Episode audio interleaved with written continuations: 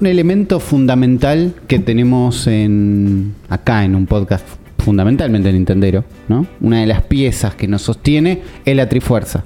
El chiste de la ¿Sabes Trifuerza. que, sí, ¿Qué sabes que yo estaba pensando, Y eh, sí. dije, si yo arranco este programa voy a, voy a decir exactamente el mismo Bueno. comentario y, y me leíste la mente porque sí. Está bien, porque estamos alineados. Nosotros, no solo nosotros dos, que es algo que ya la gente escucha, ya nos conoce, ya nos quieren, todo. Extrañamos a Juan, le mandamos un saludo. Pero hoy tenemos una tercera pata, una tercera pata, que va a hacer que este podcast para mí sea bastante mejor que los otros. Sí, sí. O, o que de entrada tengamos que nuestras gargantas no lo- nos lo agradezcan Probablemente. Probablemente. porque vamos a, a tener que hablar menos nosotros, que estamos hablando mucho. Eh, y además estamos cumpliendo una promesa que hicimos en el momento en el que Juan eh, dijo que se iba a ausentar unos meses. Y dijimos, no, no te preocupes que vamos a tener invitado. Nunca más, uno solo. Hemos tenido, hemos tenido algunos, pero Pe- hoy tenemos entre nosotros periodista y publicitaria Jess Roth, ¿no? Periodista publicitaria dice en Twitter, yo Exacto. repetí. ¿Estás de acuerdo? La bio, la bio de Twitter. Hola, chicos, ¿cómo están? ¿Cómo Lo sentí como el na na na na na na na na la musiquita de, de- de cuando Contras un ítem. Sí. Claro, La verdad es que verdad. Sí, sí, sí, sí. Perdón, mi- Entras ahí. Mi vida Ahí está musicalizada por videojuegos, así que Está muy bien. La, Es así. la de todos los que estamos presentes en este, en este podcast en este momento, así que no te preocupes. Eh, ¿Cómo estás, Jess? bien, todo bien, muy contenta de, de estar aquí en un eh, podcast mítico, icónico del país y de los videojuegos, así que estoy muy contenta de estar acá. Qué bien, me, me siento, ahora me siento presionado. digo. Claro. Ahora, Ahora, me siento, digo, ahora, ahora tenemos que estar a la altura de esto. vamos a estar, vamos a estar está Jess. Eh, está está. Jess, sí, sí, ella nos va a ayudar porque, eh, a ver, ahora que, está, que estás acá, Jess, te vamos a ceder la palabra un segundo. Eh, quiero que te presentes a la gente que está escuchando y que tal vez no te conozca. eh, sobre todo, yo creo que Twitter, o sea, todas las Twitter argentinas, perdón, digo, to- todo el gamer de Argentina que esté escuchando esto posiblemente te conozca, pero hay gente que escucha de otros países y de otros lados que por ahí no sepa quién sos. Así que te dejo que te presentes. Oh, me llamo Jessica, eh, me dicen Jess, pero todo el mundo me conoce por Final Fantasy. ¿Qué quieren que les diga? Es así, eh, creo que no pasaron ni cinco minutos antes de que lo nombrara, que es un eh, chiste recurrente, que no puedo pasar más de dos minutos sin nombrar Final Fantasy. Es verdad, es Está cierto. muy bien. Pero más allá de eso y de mi amor por esta franquicia y por los videojuegos, eh, soy periodista, eh, soy publicitaria también porque hay que pagar las cuentas a fin de mes, eh, pero eh, siempre amé comunicar, informar sobre los videojuegos. Eh, soy gamer desde muy, muy chiquita, desde los 6, 7 años, que empecé con la Family. Yo creo que eh, es un gran inicio. Creo que uno de chico, si empezabas, capaz es generacional también. O sea, cuando era chica no había PlayStation, chicos. Pero de No. todas formas, mi sobrina, tengo una sobrinita de cuatro años, y me aseguré de que también empezara arranque con de abajo. Nintendo. Claro. Sí. De abajo, está bien. Y por eso, así que fue como, bueno, vos primero con la Switch y después pasó a otras cosas y eh, fue así. Ahora le gusta, obviamente, juega todo. Ay, mejor que yo y tiene cuatro años, no lo puedo creer. Pero eh, espero que salve a la familia en un futuro. Eh, pero sí creo que fue una gran puerta eh, de acceso a este mundo maravilloso porque qué mejor forma de empezar que con eh, Super Mario. Y si tengo que terminar de repasar eh, mi CV profesional, eh, voy a decir que eh, seguramente me conocen de Maravillosa Jugada o de Malditos Nerds. Maravillosa Jugada, que en paz descanse. Eh, Malditos Nerds, que estuve en algunos streams, en unas coberturas. Y actualmente estoy en, en Nerdipedia haciendo un podcast eh, semanal para IP Noticias eh, en el que hablamos de cultura pop, de videojuegos, de series, un poco de todo. de- también hablamos de tech, ah, de tecnología a veces, cuando hay algo que lo amerite, junto con Rippy y Guillo, que sé que son amigos de la casa, eh, periodistas que nadie conoce. Eh, la verdad Eh, que son... sobre, sobre todo, sobre todo Rippy, no, no sé si le suena a alguien. No, yo creo que a No Rippy creo. nadie, nadie lo conoce, pero bueno, yo los nombro No. igual. Capaz, viste, gracias a esto alguien los conoce. Claro. Sí. Sí, sí, lo, Em, lo pueden llegar a conocer. Eh, pero bueno, eh, no, la verdad que un, un gran prontuario. gran prontuario, Jess. Eh, y si querés decir también tu- tus redes, así ya, ya podemos arrancar a hablar tranquilamente, habiendo desplazado ya todos los chivos pertinentes. Digo, ¿dónde te puede encontrar la gente? Me pueden encontrar en Twitter y en Instagram como JessRod. Igual en Instagram posteo solo de mis gatos, eh, si soy muy sincera. Eh, son todas historias de mis gatos haciendo diferentes caras.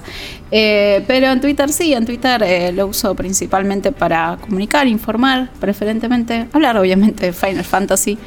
y hablar un poco de, K-pop, de K-dramas, de todo lo que es eh, anime Em. y, y manga y cosas orientales que amo. Mundo asiático. Muy Mundo bien. asiático. Me copa. Y bueno, eh, un poco ya medio ya lo dijiste eh, resumido acá, pero vamos a dedicar toda esta primera sección un poco a, a hacerte una serie de preguntas, a, a conocer a nuestra invitada, ¿no? A, a estar un poco... Entonces, eh, ya un poco lo dijiste, tipo, pero te voy a hablar, preguntar entonces, eh, tu primera consola, entonces, tus orígenes gamers. La Family, la Family la amaba. Primero la tuvo mi prima, se la compró el, el papá. Y después el papá nos la compró a nosotras porque nada, o sea, eh, vivíamos jugando ahí en la casa de mi prima y fue como tomen su consola, No, rompan no, no, más. no, no, no, no, no vengan más. No las quiero más acá. No vengan más. Pero tuve, siempre pienso que mirando para atrás tuve suerte, ¿no? Porque eh, veo comentarios, leo comentarios de sobre todo otras chicas y si fuera por mi, por mi vieja nunca hubiese tenido consola. Mi mamá era re anti videojuegos y era estudiar y ni se, ni se te ocurra tocar la consola. Eh, pero tanto por parte de primos y de amigos, mi mejor amiga tenía una, tenía una Sega, eh, un Sega y eh, un amigo mío también tenía uno, entonces iba a sus casas a jugar a Street Fighter o a Sonic. eh, y mi viejo es eh, ingeniero en sistemas, entonces siempre trataba de que Ah, nosotros tuviéramos algún invento de computadora y cuando iba a la claro. Claro, iba Claro. a la casa de él los fines de semana y me decía, che, mira, mira esto. Y era el SimCity, el primer SimCity. Entonces, Ah, qué bien. siempre me tiraba con alguna cosa y él siempre como que fomentó. eh, nunca vio mal que a mí me gustan los videojuegos. De hecho, eh, yo le di mis ahorros eh, para que me compre la primera Play. Mis ahorros eran 100 dólares. Claramente no salían 100 dólares. Ni siquiera sé de dónde salieron esos ahorros de, de toda mi vida para ese momento. Pero, pero sí, tuve, tuve bastante suerte de estar, justamente caer con personas que también tenían acceso a los videojuegos y les gustaban los videojuegos. Eh, así que crecí muy metida en eso, no pensando que capaz no era mi lugar o sin tener conocimiento, porque también las consolas son caras, los juegos son caros, es muy todo cara, es caro. sí, sí. Por ahí en esa época, viste, con el tema del Family y eso, tipo, la- todas las consolas traídas de Paraguay y toda esta onda que teníamos acá, eh, por ahí era más barato que, que el- lo que es, tipo, acceder por una consola promedio hoy en día. No, y además ibas a, tenías tipo el videoclub. O sea, yo iba al Sí, videoclub podías a alquilar el cartucho. Alquilar Robocop, sí, obvio. Entonces, eso Sí, era sí. fácil, lo alquilabas por Ah. tipo el fin de semana. A pijamas y juegos era el que decían los chicos. Sí. No, ¿era pijamas y juegos o era. Pijamas y videojuegos. Pijamas sí. Pijama. y. mm, Pero, ¿qué te iba a decir? O también otra cosa, Jess, que pasaba mucho, digo, con. Yo sé, otra- otras chicas que por ahí les pasó, es tener por ahí padres que era. No, no juegues a esto que es de nene. ¿Viste? Bueno, No yo lo tuve un poquito, pero más con juegos que en esa época se veían como violentos. Por ejemplo, Sí. Doom era. Doom era. Me lo demonizaron tanto que parecía un juego de terror y lo ves hoy en día y no. Eh, O por ejemplo, no les gustaba, eh, a mi mamá no le gustaba que yo me fuera a los fichines. Entonces cada vez que pasábamos por un fichín yo quería entrar y, y mucho no le copaba. Entonces, no, acá están aspirando merca. Eh, Claro, es que por eso yo no tengo. igual. Yo creo que como padre por ahí veías un fichín y eran raros. Claro, El- yo no tengo esa cultura de ir a los fichines que muchas personas de mi misma edad la tienen, sobre todo los que iban a, a veranear en la costa. Yo me iba al campo a veranear a Entre Ríos, a ver a mi Claro, familia. ahí no, Claro. no, no había pichi. No, ahí me llevaba la family. Entonces eh, tengo más cultura de consola capaz que de arcades que, que muchos contemporáneos a mí. eh, es, es completamente al revés. Claro, no, yo, yo por ahí tenía tipo el Family también, pero sí, era la cultura del arcade. Era ir al arcade, o sea, en la costa sí o sí, era como el momento de, del arcade. Encima me acuerdo que era, eh, o sea, siempre, no de toda la vida, pero me acuerdo cuando más llegando a la adolescencia, que hubo un verano, no me acuerdo cuántos años tendría, pero puede que tenía, hace 15, 14, 15. Tipo, una de las Ujú. últimas vacaciones que fui con, con mis viejos. eh, que fue ese verano de directamente creo que casi ni toqué la playa. Era todo el día en los fichines jugando al pump. Era tipo la No, obsesión. el pump. Bueno, Sí, yo salía con era- mis amigos y ibas al saco a jugar al pump. Sí, sí, sí, sí. El pump era como. eh, eh, es- era el momento de jugar al pump. Y. Pero sí, yo no tenía tan. No tuve tantos fichines cerca. Hubo una época en la que hubo un fichín en mi barrio. Que era. Para que te des, te des una idea. Era. El garage, como un garage de una persona. Sí. Fue un poco más grande. Pero así, a ese nivel de, de turbiedad y, y persiana que se baja. Ujú. Y sí, si bajete local con persiana que se baja y. eh, Tipo persiana que tiene puertita. Sí, ese tipo de cosas así. Y ahí dentro eh, un par de gabinetes, tipo una mesa de pool y... Y no me acuerdo qué más. Pero tenía arcades, arcades. Tenía arcades arcades, pero tenía... Qué buena onda. Pero tenía tipo... eh, Kino Fighters seguro. Está bien. Varios Kino Fighters era lo que más Varios, jugaba. claro, había, claro. No Sí, era sí, Street Fighter. Varios. No te Creo que Street tenía Fighter Kino- se llamaban. Claro, tenía varios Kino... No, pero Kino Fighter, viste que siempre fue... acá, acá se juega Kino Fighter. Como Sí. Más que Street Fighter. Sí, es verdad. Eh, y varios Kino Fighters y el Marvel vs. Capcom. Oh, sí. Y no me acuerdo qué más. Por ahí creo que tenían, no sé, un Wonder Boy y un Pac-Land. Tampoco Claro. eran tantos fichines, pero este era antro, antro, eh, te estoy diciendo. Este sí. era turbina. Pero estaba bueno igual. Se me acuerdo que salía- asociaba un poco por ese lado, ¿no? Era como medio, como decíamos antes, los arcades, qué sé yo. O sea, mi, mi- mi Eh, madre sí. pasaba por ahí y era como, no, o sea, no puedes entrar. Sos una nena. ¿Tenés hermanos, bueno. hermanas que, te- que tengas que disputarte la consola o no? Mi hermana mayor, mi hermana, tengo una hermana que es un año y medio más grande que yo y, y siempre, o sea, gamer, las Claro. dos. Ella después tuvo un lapso, o sea, se fue a vivir a Estados Unidos, yo me quedé acá y tuvo un lapso ella en el que no estuvo jugando como de 10 años y hace 2, 3 años volvió y se compró tipo la Switch y ahora se compró la Play. Eh, y, y así es como mi sobrina ahora tiene también acceso a todo. Yo digo siempre quien pudiera, ¿no? Pero siendo Claro. tan chiquita.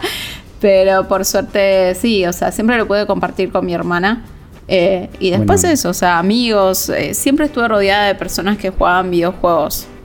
Eh, así que tuve suerte por ese lado. Eh, también, por ejemplo, eh, soy contemporánea, contemporánea, como todos nosotros, seguramente, de nivel X. Claro. eh, Que también te fomentaba el- que- o sea, todo el consumo de videojuegos, las últimas novedades. Me acuerdo el que ahí Cristian en yo, la 3 yo estaba fascinada mirando de Ocarina y, y tenía unas ganas de tener Nintendo 64 hasta que Sí. vi, Todos, eh, todos. La in- vi la intro de Final Fantasy VIII y dije, "Ah, creo que quiero una Play. Ah, Y ah, eso, eso quería preguntar. ¿Final Fantasy 7 u 8?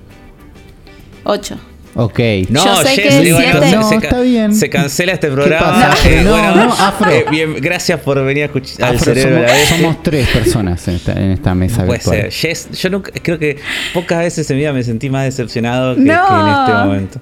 Está Pero muy bien, yo- no- que no te corran, Jess. A mí también me gusta el 8. Yo reconozco que 7 es mejor, si me tengo que poner a evaluarlo. sí, pero puede ser. 8 es mi favorito. Está bien. ¿Es Eh, fue mi primer jugaste? Final Fantasy. Sí, sí, Claro. sí. Fue mi primer Final Fantasy. Tiene los Guardian Forces, que son una belleza. Yo sé que también los tenés a los sumos en el 7, No, pero no son pero lo los mismo. Guardian Forces no son los de banco. Por eso no son los mismos. La música es increíble, la historia es maravillosa. Tenés un personaje como Laguna. O sea, eh, siempre digo que entré a Final Fantasy jugando como en hard mode, porque tenías el, el sistema el, sistema enlace de, de- Final Fantasy VIII era difícil de entender, pero yo nunca me di Porque cuenta de que era difícil de entender. Era mi primer RPG, así que era lo que había y, y aprendí con ese. Y después fui tipo al videoclub y le dije, che, ¿me das otro juego como este? Y ahí agarré medio Final Fantasy VII. Y después le dije, che, me gustó, ¿me das otro juego como este? Claro. Y, te Y me dio Y dijo, Cross. bueno, y te Ah, dijo, ahí. toma este, Final Fantasy 9. y era así, todos los Final Fantasy. Qué Bueno, bien pero Chrono al menos. Qué bien Chrono por. Al menos Igual- fue por ese lado, o sea, porque Lo- le, le hice lo mismo. Perdón.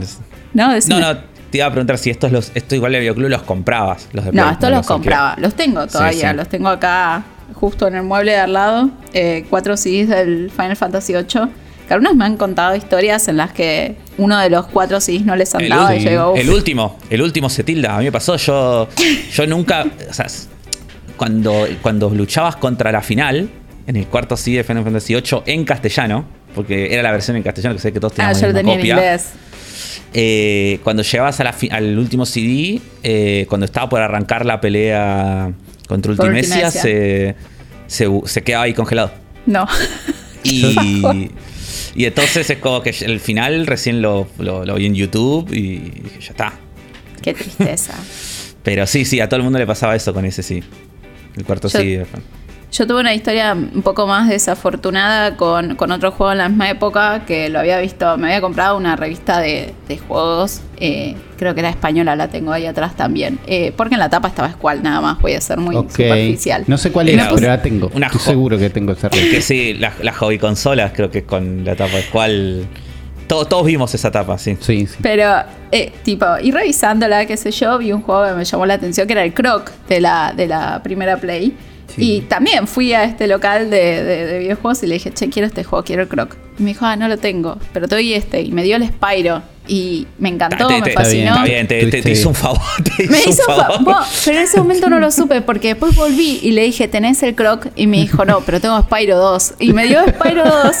Y nunca, nunca el flaco tuvo el croc en su vida. Entonces quedó como ese videojuego mítico, Claro. pero mítico en mi corazón, como la espina que nunca, hasta que luego eh, lo conseguí en emulador y lo, y lo jugué en stream y me di cuenta de que sí, me había hecho un favor. Eh, Pobre malísimo Croc. el Un la- laburante de los plataformeros, Croc. Pobre. Es- estaba creo que ahí estaba. es- representando no acuerdo- los plataformeros 3D en Play 1. Yo me acuerdo con No. las, las ganas de tener una Nintendo 64 hacían que cualquier cosa que más o menos de medio Nintendera, yo Sí. estaba y creo que estaba justo ahí. Era, bueno, tengo control No. de tanque, pero estoy acá saltando.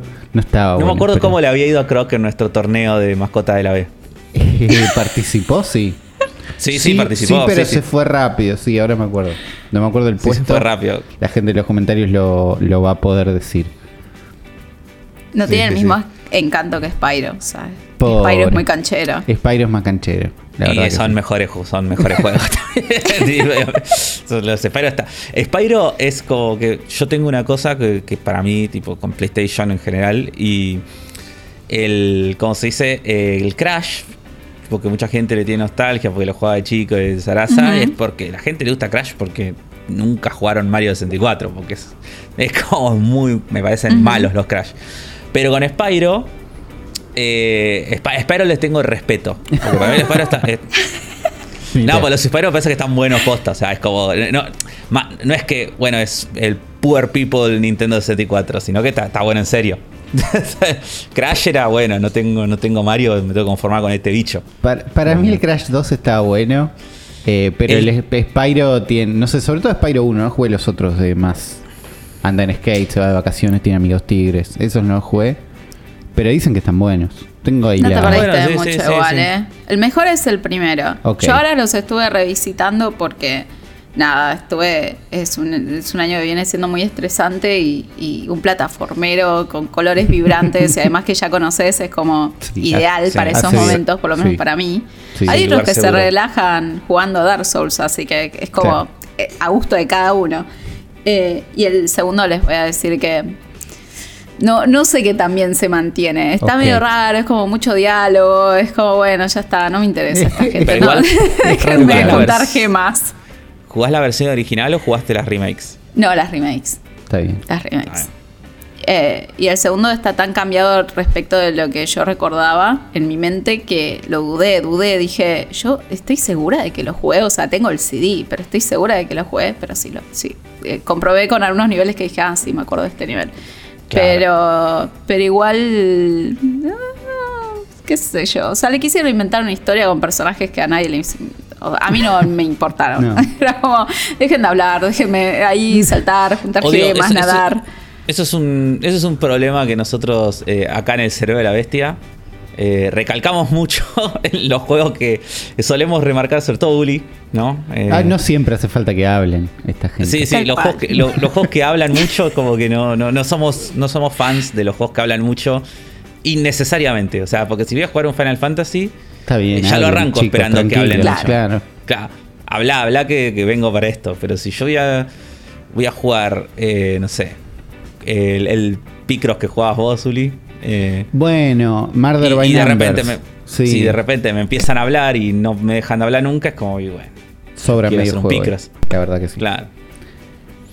Es como Y- skip, skip, skip. No, o el de las cartas también que te hablaban Bueno. mucho. Tipo. Bueno, con Skip, Skip, Skip jugué, pobre, este juego que estaba bien. ¿Cómo se llamaba? El que Neon ah, White era. Neon White, que están todos contentos, no sé qué. Tiene un botón de skip hermoso ese juego. Que te Lo skipea los usaste diálogos mucho. claro, de skipear. Leí No, no, un no vio diálogo, un creo. diálogo. Leí uno y dije, no, y- porque en un momento también pasa algo que es que no puedo empezar a leer ahora. ¿Entendés? Como nivel No, ya 3. está. No puedo empezar a leer, ya es tarde. Y, No puedes meterte en la historia, ya está. y ya no sé quiénes son esta gente, quién me mandó para acá, pero, pero igual es, es un juego que para mí está contemplado el skip. Y, y se entiende, salís andando y la pasas bien. Me diste ganas de terminar el Final Fantasy VIII. Yo me compré el. Estuve jugando mucho Final Fantasy VIII, el remaster este que estaba en Game Pass. Hasta que lo sacaron de Game Pass. Y dije, no, me lo van a sacar. Llego a terminarlo, hice como cuentas, no sé qué. Jugué tipo speedrun una semana. A ver si. A ver cuánto tenía que jugar por día para terminarlo. Eventualmente lo sacaron de Game Pass, no lo terminé. Me lo compré, no lo toqué nunca más.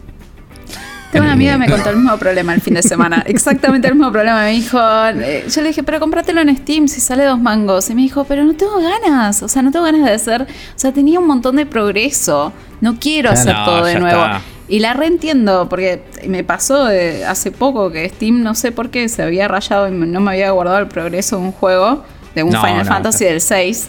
Y ya dije, está. no, ya Jodete, está. claro. No, no, voy a volver. Pero ahora descubrí que cuando cambié computadora, eh, no sé, de alguna forma lo recuperó. Así Ok. que. Así que bueno, El- vamos a volver.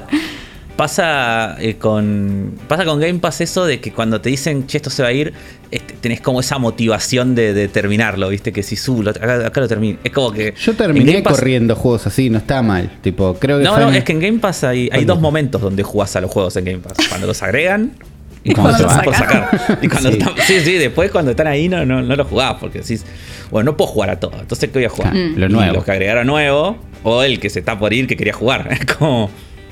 Este que está acá cual. lo voy a jugar. no, le voy a, jugar cuando lo estén por sacar.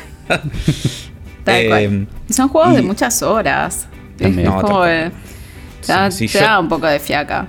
Yo estoy ahora en una vorágine de, de juegos. Es como. eh, hace mucho que no toco el Xbox. Mi- novia agradecida porque está dándole a pleno al Divinity. Entonces está. está Gran juego. Sí, sí, sí, sí. Está. ya 800 no sé cuántas horas tiene ya. Pero.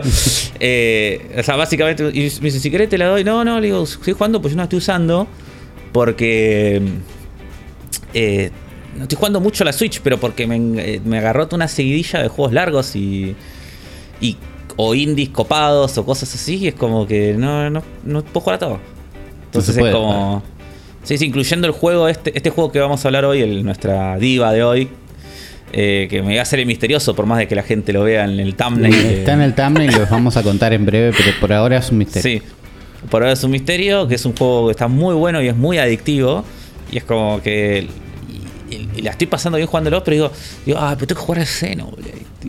No, no tengo que estar haciendo esto. Que estar jugando al Xenoblade, digo, no, bueno. Pobre Monster Eh, Hunter. o, o- o Monster Hunter, o el, o el Fire Emblem, que estaba buenísimo y Oh, quedó sí. ahí. El Eh, Free Houses. eh, eh, Free Hopes. El, Ah, el museo. Sí, sí, el museo, que está sorprendentemente bueno. Dijo Eh, Afro que odiaba a los musos.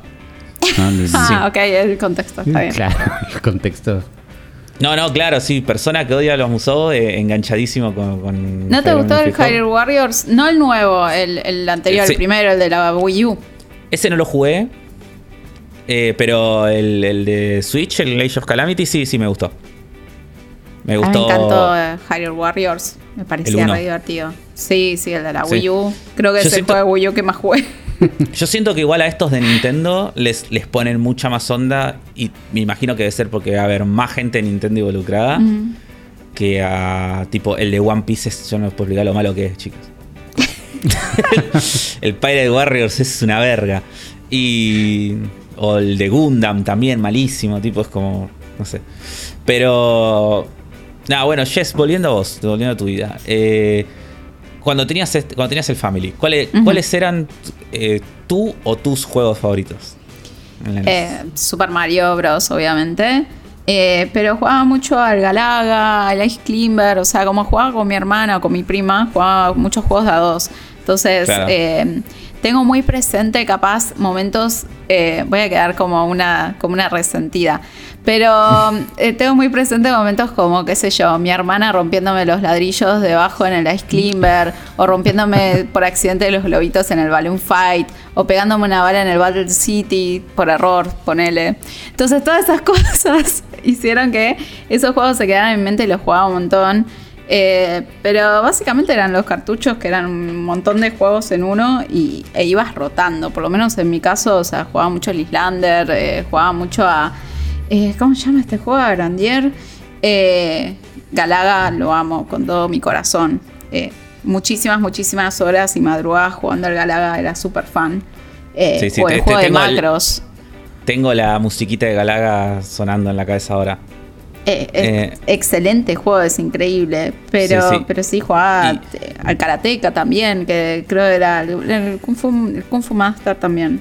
Eh, y los juegos de carrera, todos los juegos. Todo lo que Pero hay. muy de mil en uno y rotando. Claro. Tal Sí. cual. Es que también fueron muchos años. O sea, Claro. hasta que Sí. tuve otra consola fueron muchos años. Así que tenías que ir rotando y, y disfrutando de los juegos.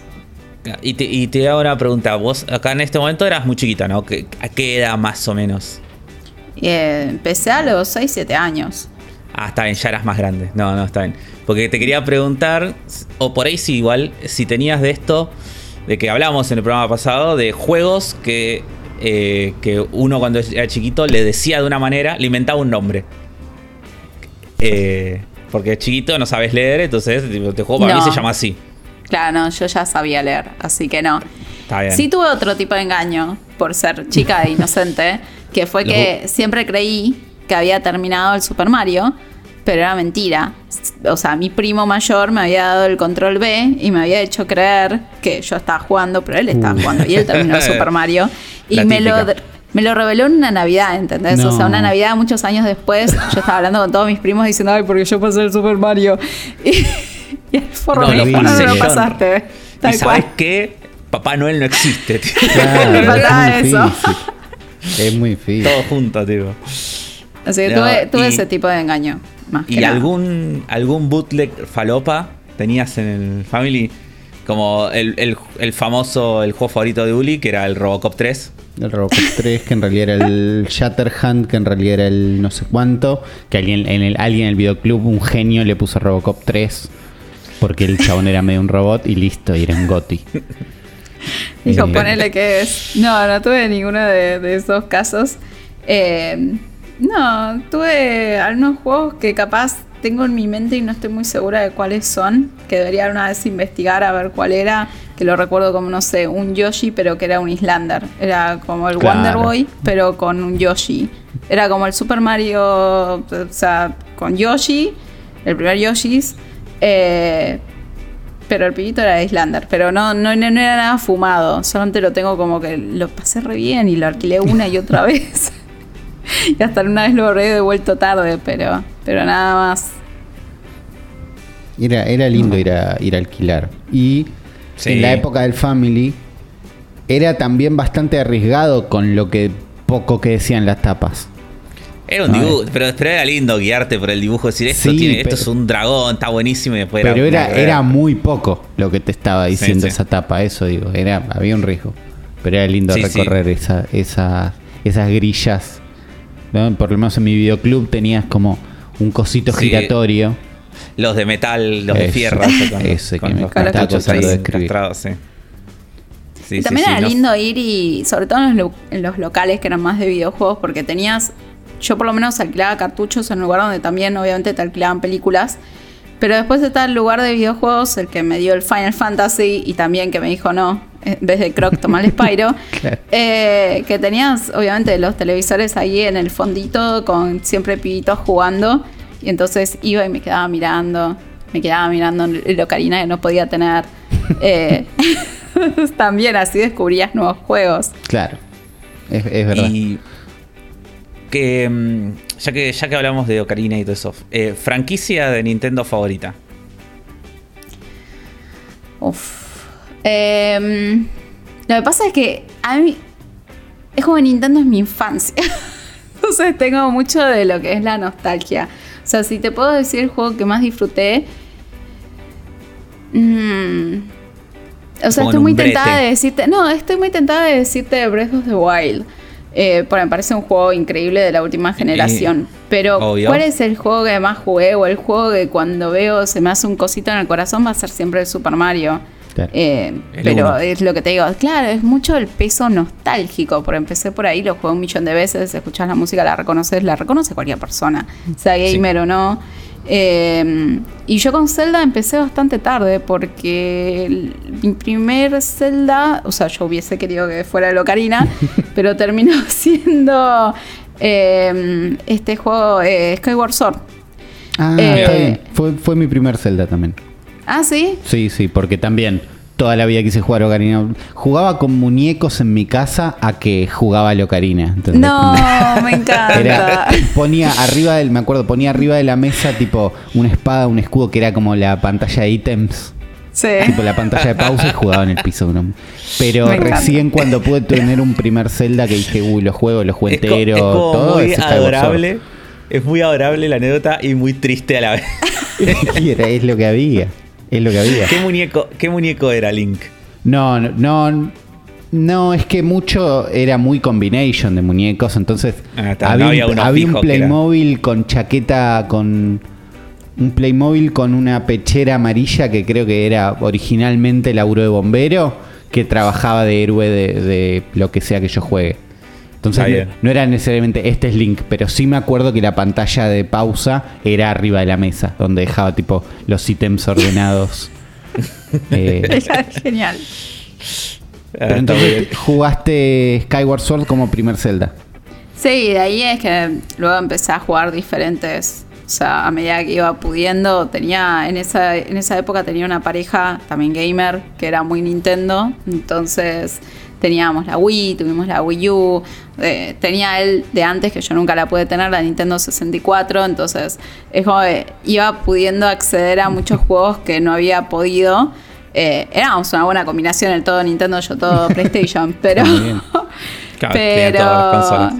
claro es como faltaba Xbox y ya estaba pero mm, así es como empecé eh, con Zelda me faltaron o sea tengo un par que no jugué eh, pero tampoco que digo uh, qué ganas de jugarlos o sea por ejemplo qué sé yo Mayora lo jugué me gustó Twilight Princess lo jugué me- o sea todos los que me interesaron al menos los pude disfrutar Claro, ju- claro, jugaste lo- lo- los. Sí, yo arranqué. A mí me pasó que. O sea, el primer Zelda. Había jugado los 2D, ¿no?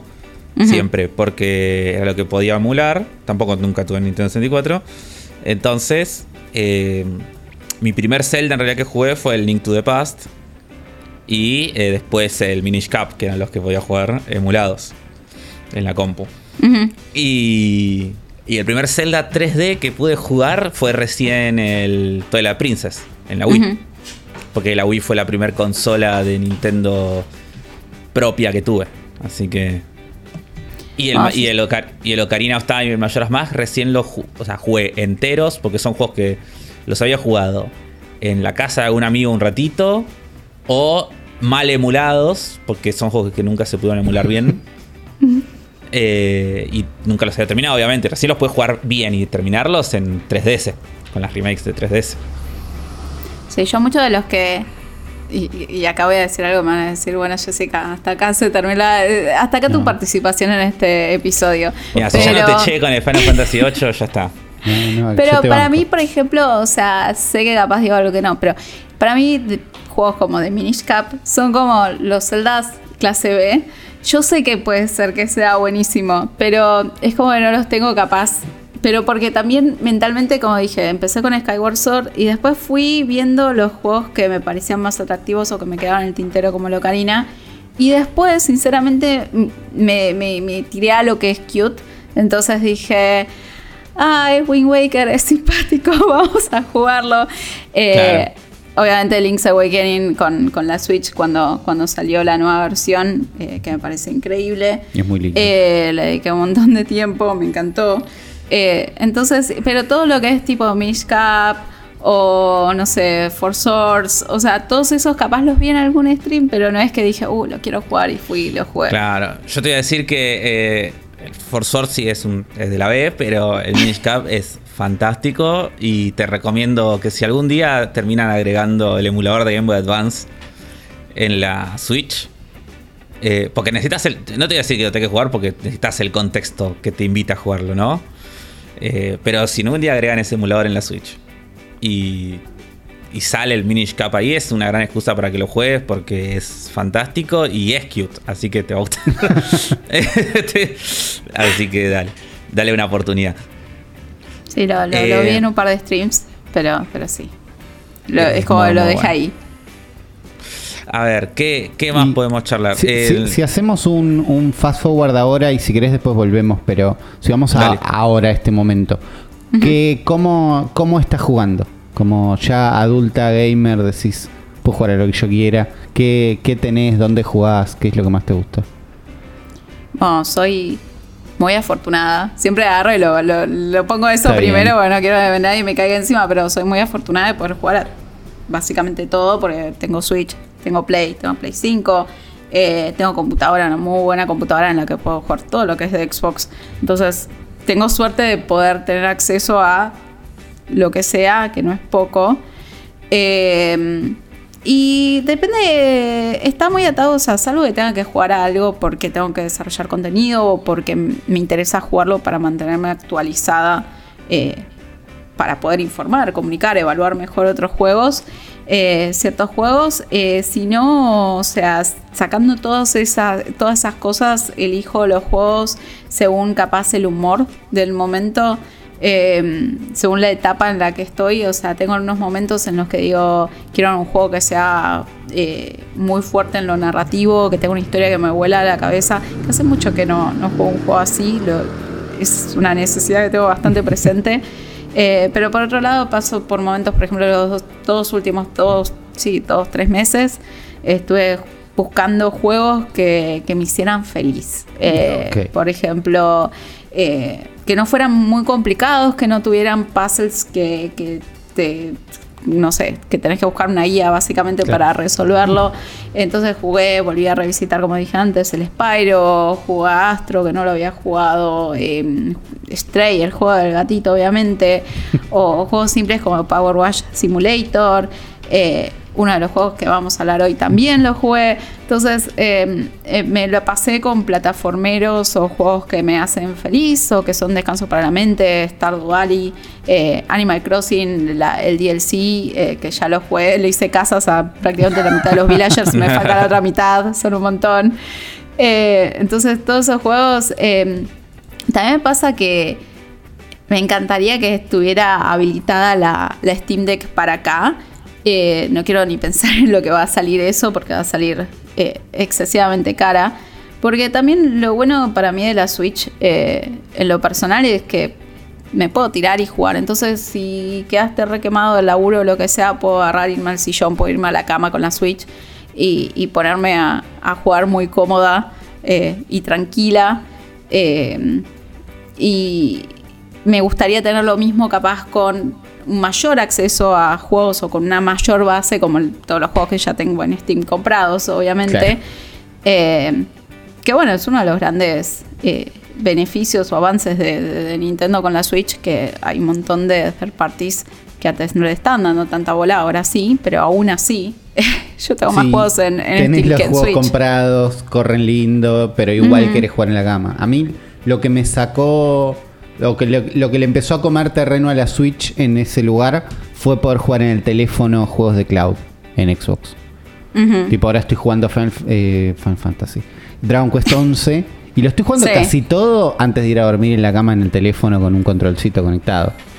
Eh, que es donde yo, yo decía, uy, quiero jugar Dragon Quest 11, pero lo quiero jugar en la Switch. Porque no, no me voy a sentar en la, com- en la compu, en el living. Quiero jugarlo antes de ir a dormir. Y ahora que lo puedo jugar en el teléfono, como que le voy comiendo ese terreno. Con lo cual, para un Stream Deck estoy. O para un... Yo estoy para una consola medio falopa chiquita que me deje correr cloud en este momento. ¿Entendés? Como eso Claro, que había una- anunciado. Con Android. Sí, no sé quién había anunciado hace poco algo que se filtró una foto y después la volaron. Eh, Logitech o. Igual si Microsoft. E- Este es, el, este es el momento en el que Microsoft re tendría que hacer una alianza con alguna, tipo, no sé, con alguna fabricante de consolas eh, de estas así. Para hacer una consolita, ¿viste? Tipo con. O con Nvidia, ¿viste? Con el, que, que tiene. Nvidia tiene la. ¿Cómo se llama esta verga? Eh, la Shield. El- La Nvidia Shield, sí. Tipo, para sacar una versión especial de Shield que es tipo. streamea cloud. Puede como- ser. No y sé, que- para mí tienen que sacar un, para hacerlo bien, es como- Es un controlcito para el teléfono por ahí, pero. Pero no, No, sé. pero yo te digo posta, ¿eh? Porque el teléfono, a mí, a mí, ¿sabes lo que me pasa? A mí no me gusta el teléfono, por más que, o sea, también que no tengo control que tenés vos, ¿eh? Pero aunque lo tuviera, es como que el teléfono se calienta, se me chupa la batería. Digo, yo el teléfono lo uso Y- para otra cosa, digo, no quiero Sí. jugar en el teléfono. Sí, sí, eso te van. Por eso yo prefiero la consola, ¿viste? Como. Eh, aparte, porque yo sé que si la Switch se queda sin batería, es como la Switch. Digo, Sí, no, no pasa no la uso para otra cosa. Sí. Es verdad que la El batería teléfono del no- teléfono hay un. Es un Sí, uso juego distinto, una hora claro. y me quedo sin batería. Es como. Claro. no. Eh, es un tema que- de la, capaz de la ergonomía, ¿no? Una consola que está hecha para que juegues. Sí. Y- Sí, totalmente. Y bueno, ¿querés contar un poquito, Jess? Entonces, ¿qué eh, más o menos, un poco lo dijiste, pero ¿querés sumar algo más de las cosas que estuviste jugando? Así cortito, ¿eh? Tipo un, un tweet de alguno de esos juegos. Ah, estuve. Es- sí. Ahora, no, ahora estuve. eh, O sea, creo que este es el año en el que salieron muy buenos juegos eh, capaz de gestión.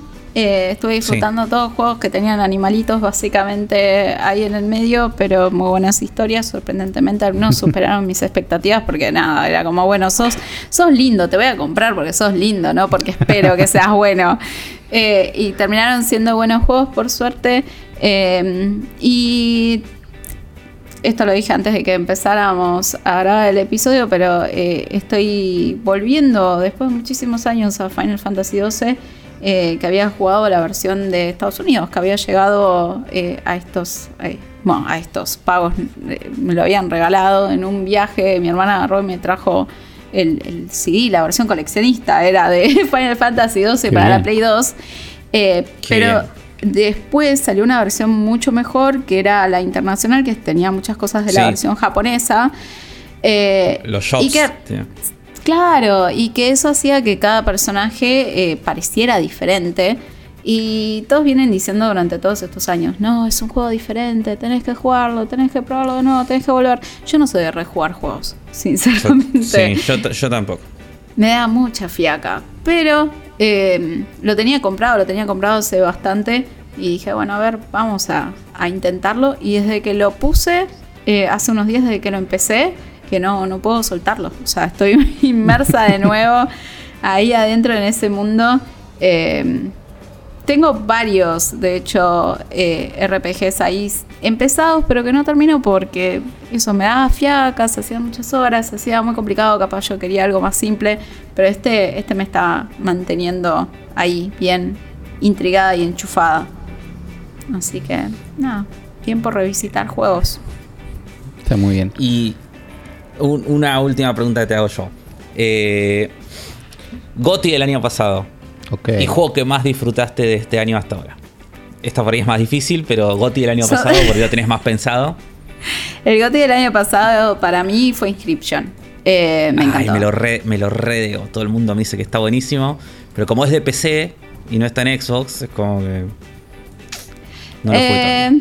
No sabía que no estaba en Xbox. O sea, pensé que como estaba en Steam, que estaba tipo, empecé ampliamente. Eh, ahora, bueno, salió para PlayStation, pero Hasta donde yo sé, sale. no está en Xbox. No, no está, no está. Estaba en No, PC y ahora sale en PlayStation. Sí, Sí. y así, así de saladito está. Creo que es un buen juego para, para Switch. Ojalá en algún momento. O ya está para Switch, no me acuerdo. Pero. Me parece que no. Me encanta porque también es un juego que dije, bueno, es un juego de cartas, o sea, me gusta, vamos a jugarlo.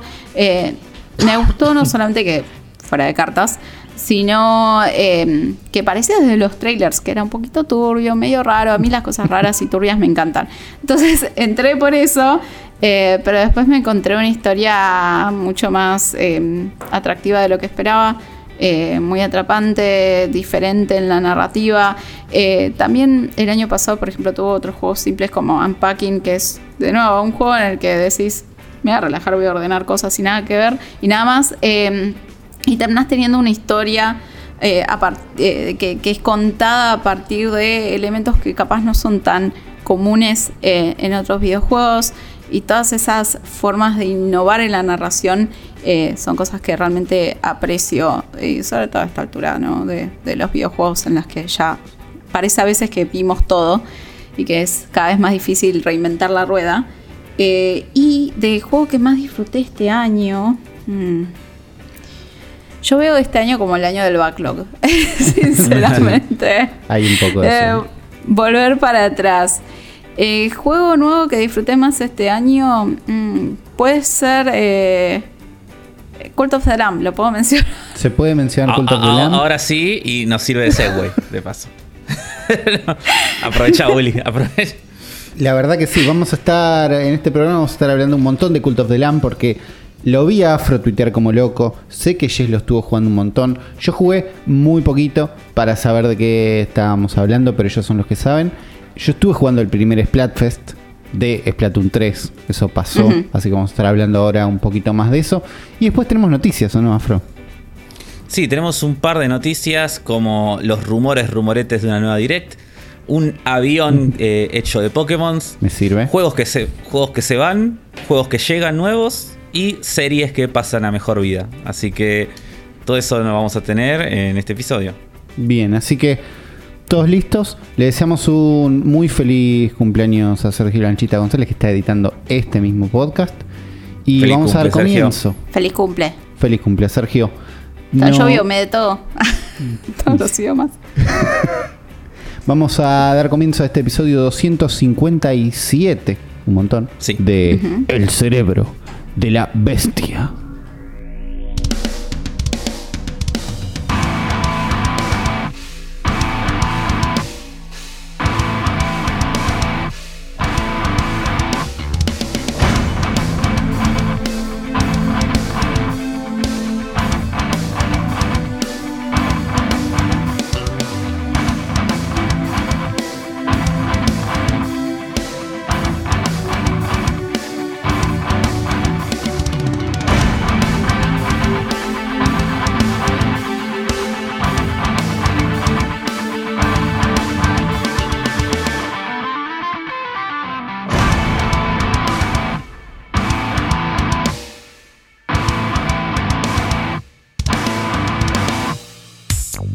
Bienvenidos ahora sí a este episodio 257, un montón del cerebro de la bestia. Estamos con Afro, ¿cómo estás Afro?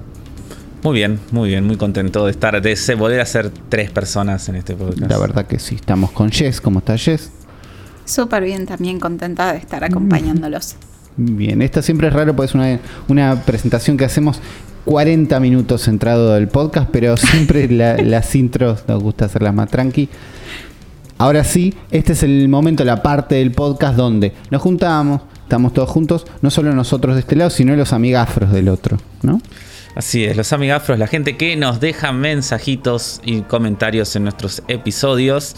Y antes de leer los comentarios del último episodio, quiero leer un inbox que había llegado a Instagram el 15 de agosto. Perdón que estoy leyendo ahora, pero recién ahora el Instagram para compartir la story, Uli, que, subiste. Y estoy viendo un mensaje de Pancho, que te hace una pregunta. Dice, hola Ulises. Dice, una pregunta. ¿A ti te gusta leer patch, patch y release notes? ¿Podrías recomendarme un par que digas, estas son muy buenas? Es para el laburo. Estoy tratando de crear un template para nuestro release. Gracias. Es, muy buena pregunta.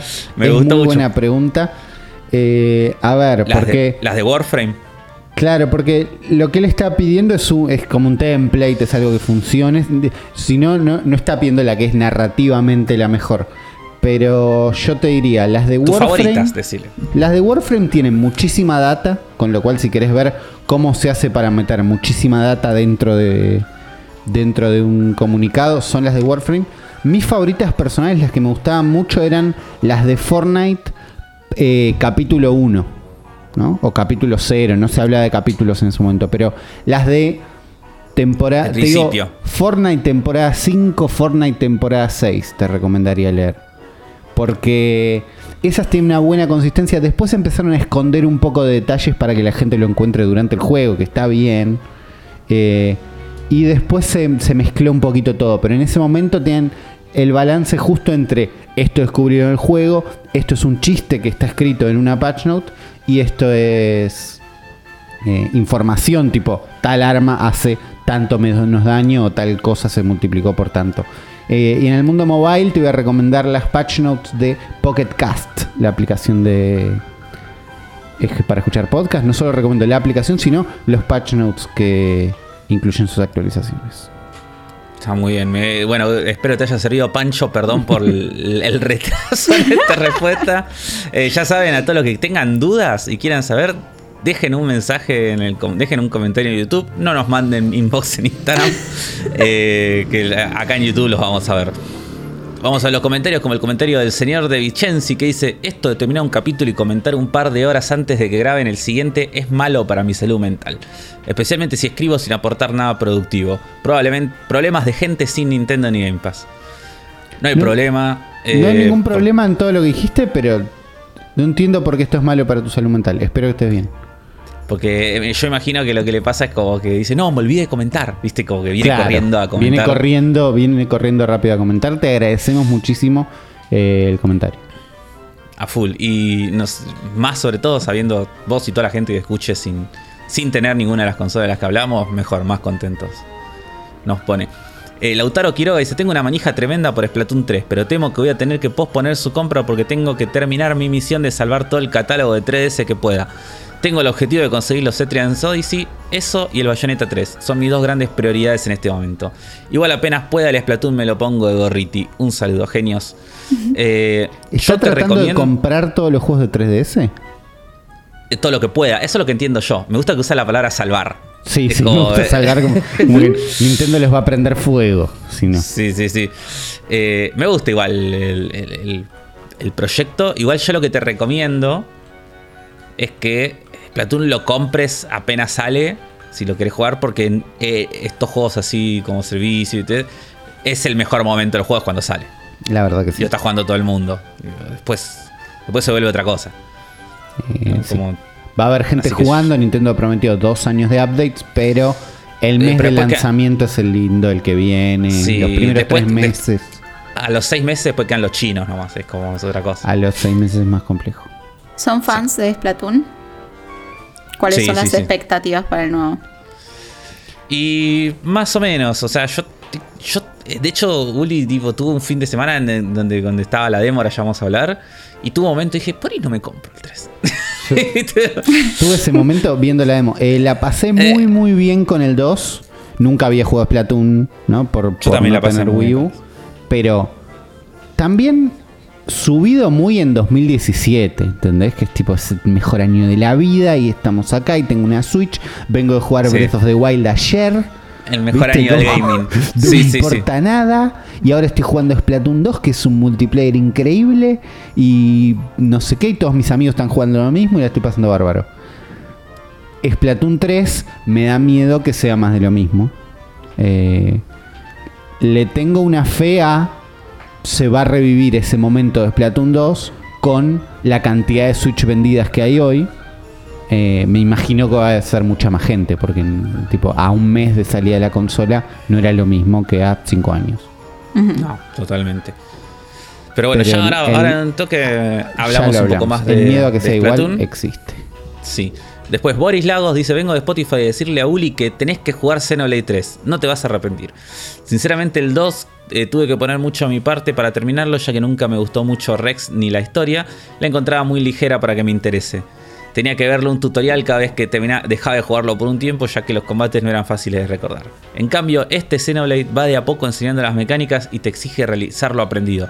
La historia empieza buenísima y no se cae como en el juego anterior. Los personajes tienen mucho carisma y el mundo está hecho para que lo explores completo. Te aseguro que no te vas a arrepentir. Hacele caso a Afro, que es un juegazo. Saludos desde Chile. Así que bueno, Uli. Vos, vos te lo compraste físico, ¿no? Sí, Ok, fichas a este cartucho le ponemos en algún sí, día. sí, sí. Yo- vos sabés que está ahí para cuando. lo- el 2 también está ahí. eh, Y si tenés una Wii, el 1 también. el, el 1 lo tengo original en Wii. También. Eh, para tener la colección completa me faltaría tener eh, la expansión del 2, que no la jugué directamente. Y dicen que es muy buena, que es tipo standalone, que es como otra historia aparte. Y el X, pero el X no tuve Wii U, así que El Bueno. único que yo jugué. El único que jugó Jess. Sí. Eh, Andrés Aranda dice: Buenas, cerebro, excelente capítulo. Estoy en la espera del momento de terminar mis estudios para comenzar a laburar para poder aportar en Patreon. Gracias por la buena onda de toda la semana. Saludos.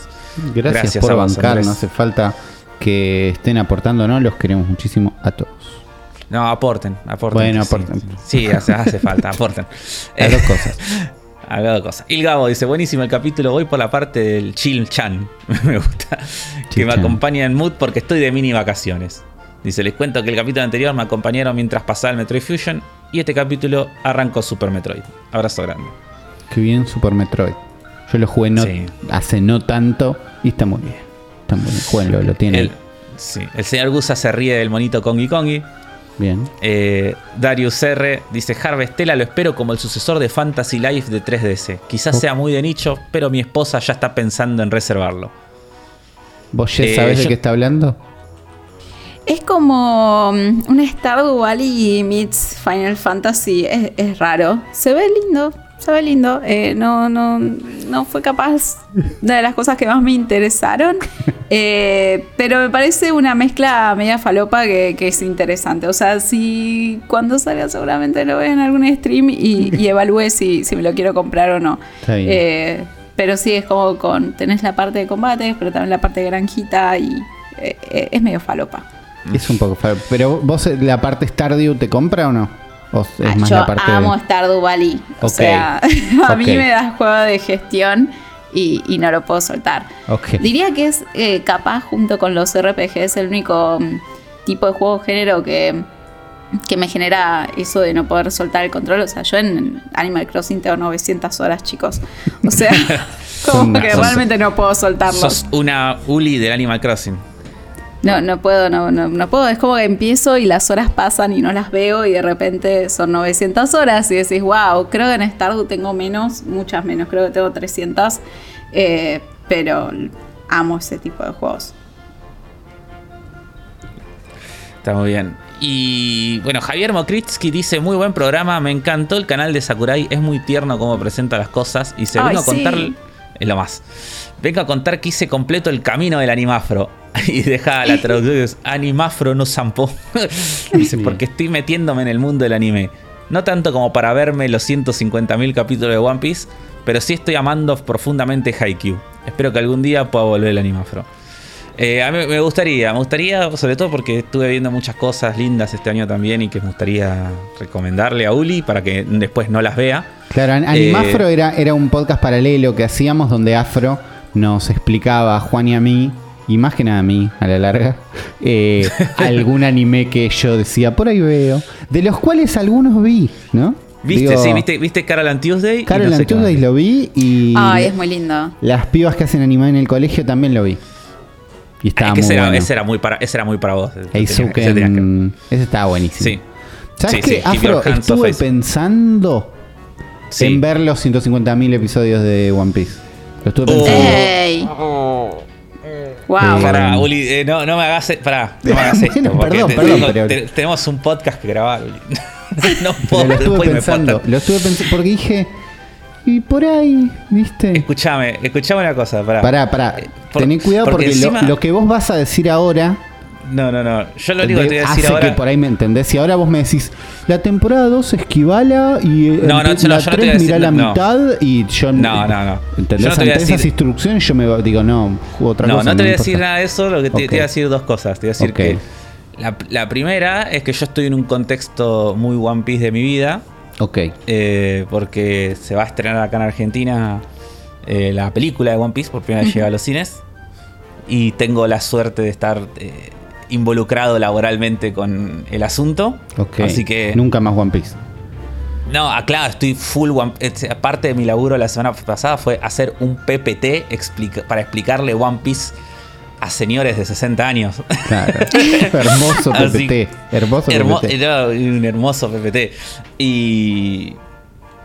Así que nada, eh, estoy, estoy más One Piece que nunca.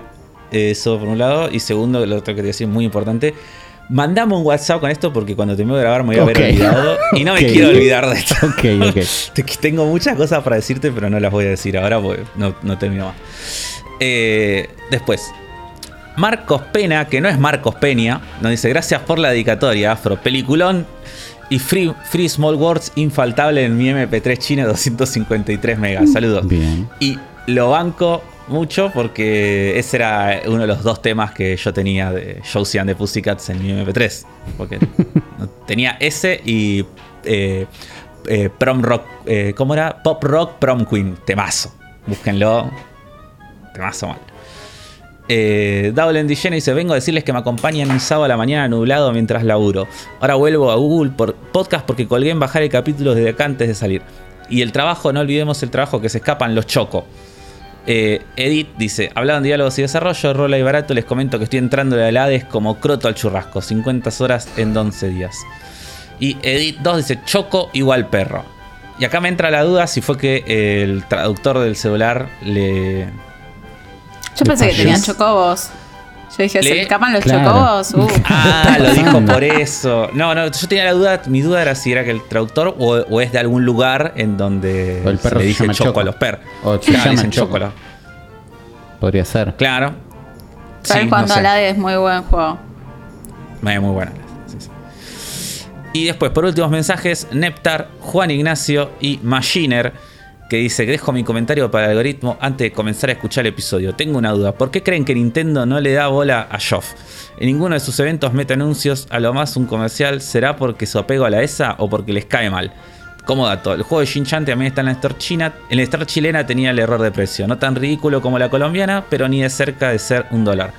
Eh, pero pará, el tráiler de Breath of the Wild 2 no lo presentaron en la la Video Game Awards Me parece que sí. Y, y algún Sí. bayoneta, algún anuncio de bayoneta también.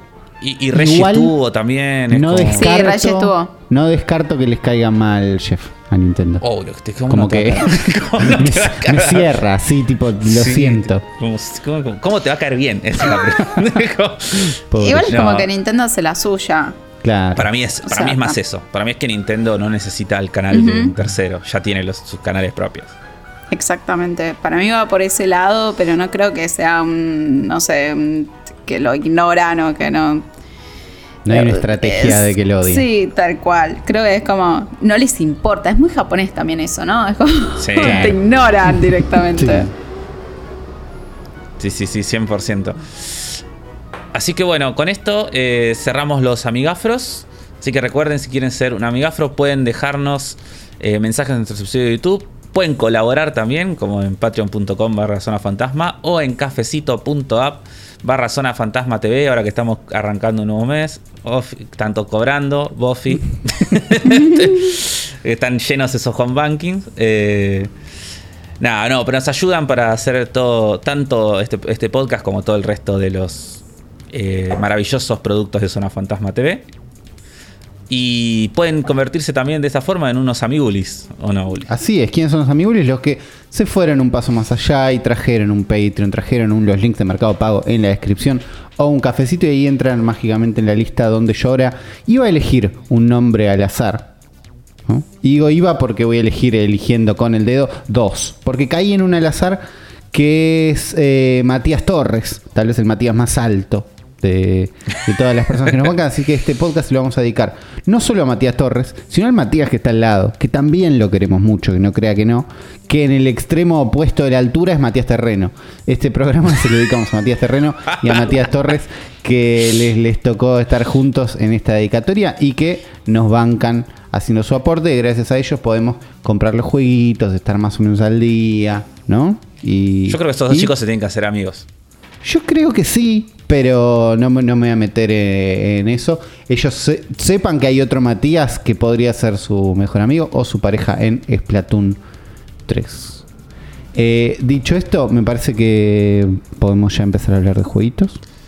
Sí, eh, podemos hablar de juegos si podés contarnos entonces, ya que estábamos. Adelantaste no- un poquito recién, no, eh, pero. ¿No tocaron el Splatfest de Splatoon 3? No. No, Ni lo no, bajé. no. No llegué. Ni lo bajar.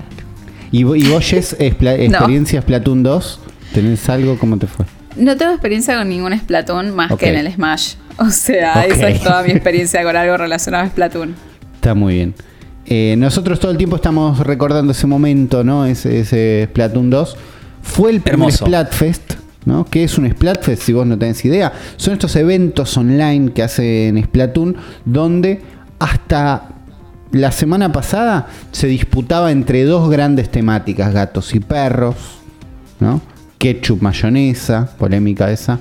De fantasía y de ciencia, no me acuerdo cómo era, el espacio. Eh, siempre dos temas, ¿no? Y la gente elige un equipo, se pone la camiseta y se va a pintar al otro equipo para definir de una vez por todas qué es lo mejor, ¿no? Splatoon 3 nos plantea la idea de que los Splatoon pueden ser de a 3. ¿no? Ahora tenemos tres, tres personajes, cada uno va a elegir un elemento y el tema de este Splatfest, de este primer Splatfest, era no el más divertido y no la idea de, vendernos que elegir entre tres es buena idea. La, posiblemente la peor. eh, Yo no estoy convencido en este momento de que los Splatfest de A3 sean buena idea, pero el primero fue elegir entre piedra, papel o tijera, del cual yo elegí piedra, porque Shiver eh, eligió piedra, y además porque era el color azul que, que me gusta Vamos más. a terminar haciendo la misma que hacíamos con Marina, pero pasa que igual Shiver no, no tengo la misma inclinación por Shiver que tenía por Marina igual. No, pero Shiver es de los personajes de este año la más copada. Es la mejor, sí. Sí, sí. La verdad que sí. Eh, pero pude jugar un poquito entonces el fin de semana, si te bajabas la demo, podías asomarte y ver primero el hub central del juego, ¿no? Donde vas caminando, es una calle, ¿no? Que es mucho Medio más grande que el 2. post-apocalipsis. Mira. Es mucho más grande que el 2. El 2 era tipo una calle como si fuera una cuadra, más o menos, ¿no? Como hor- horizontal, una calle locales de los Sí. dos lados y al final el hub multiplayer. Ahora es como una manzana. ¿Y, y eso está bueno o, o es una paja para ir a de una... Porque, o sea, el, vos querés que ese No, dentro de todo, este- que sea chico, te sirve. Porque No, es como un menú. siem- siempre vos to- podés tocar Start y están las opciones ahí y vas. Con Ah, lo cual no hay miedo de que sea una paja. Eh, es más divertido y más lindo. Y el. Splatfest, ¿no? El momento festival, que es también es un momento donde toda esta Sí. ciudad está decorada y está pasando algo y la gente tiene sus. eh, sus banderas y dibujos hechos a mano, que eso es muy muy lindo, ¿viste? Había uno de March chiquita y la madre diciendo así, esto es, es- así se ve un Splatfest. Y era como, es lindo esos momentos, o gente diciendo, si, si elegís tijeras sos un gil. Nadie ¿no? hizo... No, no, no, te contaste con la buena piedra, nada le gana. No lo vi, la verdad no lo vi. Pero Esa había muchos, que- habían de gentes, eso es lindo. Y ahora no hay un escenario, como no es una calle, sino que es una, una cuadra entera, o son como cuatro calles, no hay un escenario central, sino que hay cuatro car- tres carrozas, una con cada personaje, que van flotando por el aire, dando la vueltita. Y tiene un poquito de una onda medio carnaval de río. Sí, ¿no? Y porque, Esperaba porque, esa la, analogía. Eh, la verdad que sí. Eh, la música. porque la pibita es medio brasilera también y La- la música es medio, de la- sil- medio arms. La música es medio ARMS, la pibita es medio brasilera, eh, bailes de algunos de los personajes que están ahí también te dan como un... Es muy poco por ahí, ¿eh? pero, pero para mí hay una intención por ese lado. La otra novedad que podemos ver es que cuando vas al lobby, que decís voy a jugar, el lobby tiene incluido el campo de entrenamiento, que era algo que estaba bastante bueno en Splatoon 2, porque podías ir a probar las armas, a probar cuánta pintura pintan, a probar los especiales. Es más, podías probar las armas antes de comprarlas. Entonces elegías como cuál te cerraba y hasta ajustar la sensibilidad y todo eso. Eso lo podés hacer en el lobby. Entonces, en teoría, si jugás con amigos, van a estar ahí al lado tuyo y eso ya va a estar bueno. Pero además te podés poder quedar pintando y boludeando mientras esperás que cargue partida. Claro. Y hasta Está ahí bueno. novedades y cosas divertidas. Hasta que empezás a esperar a que cargue partida. Y tarda. Y tarda. Y todas mis fantasías de si Splatoon Ahora hay 2 estaba bueno, ahora hay mil millones de, de Switch más vendidas, buenísimo.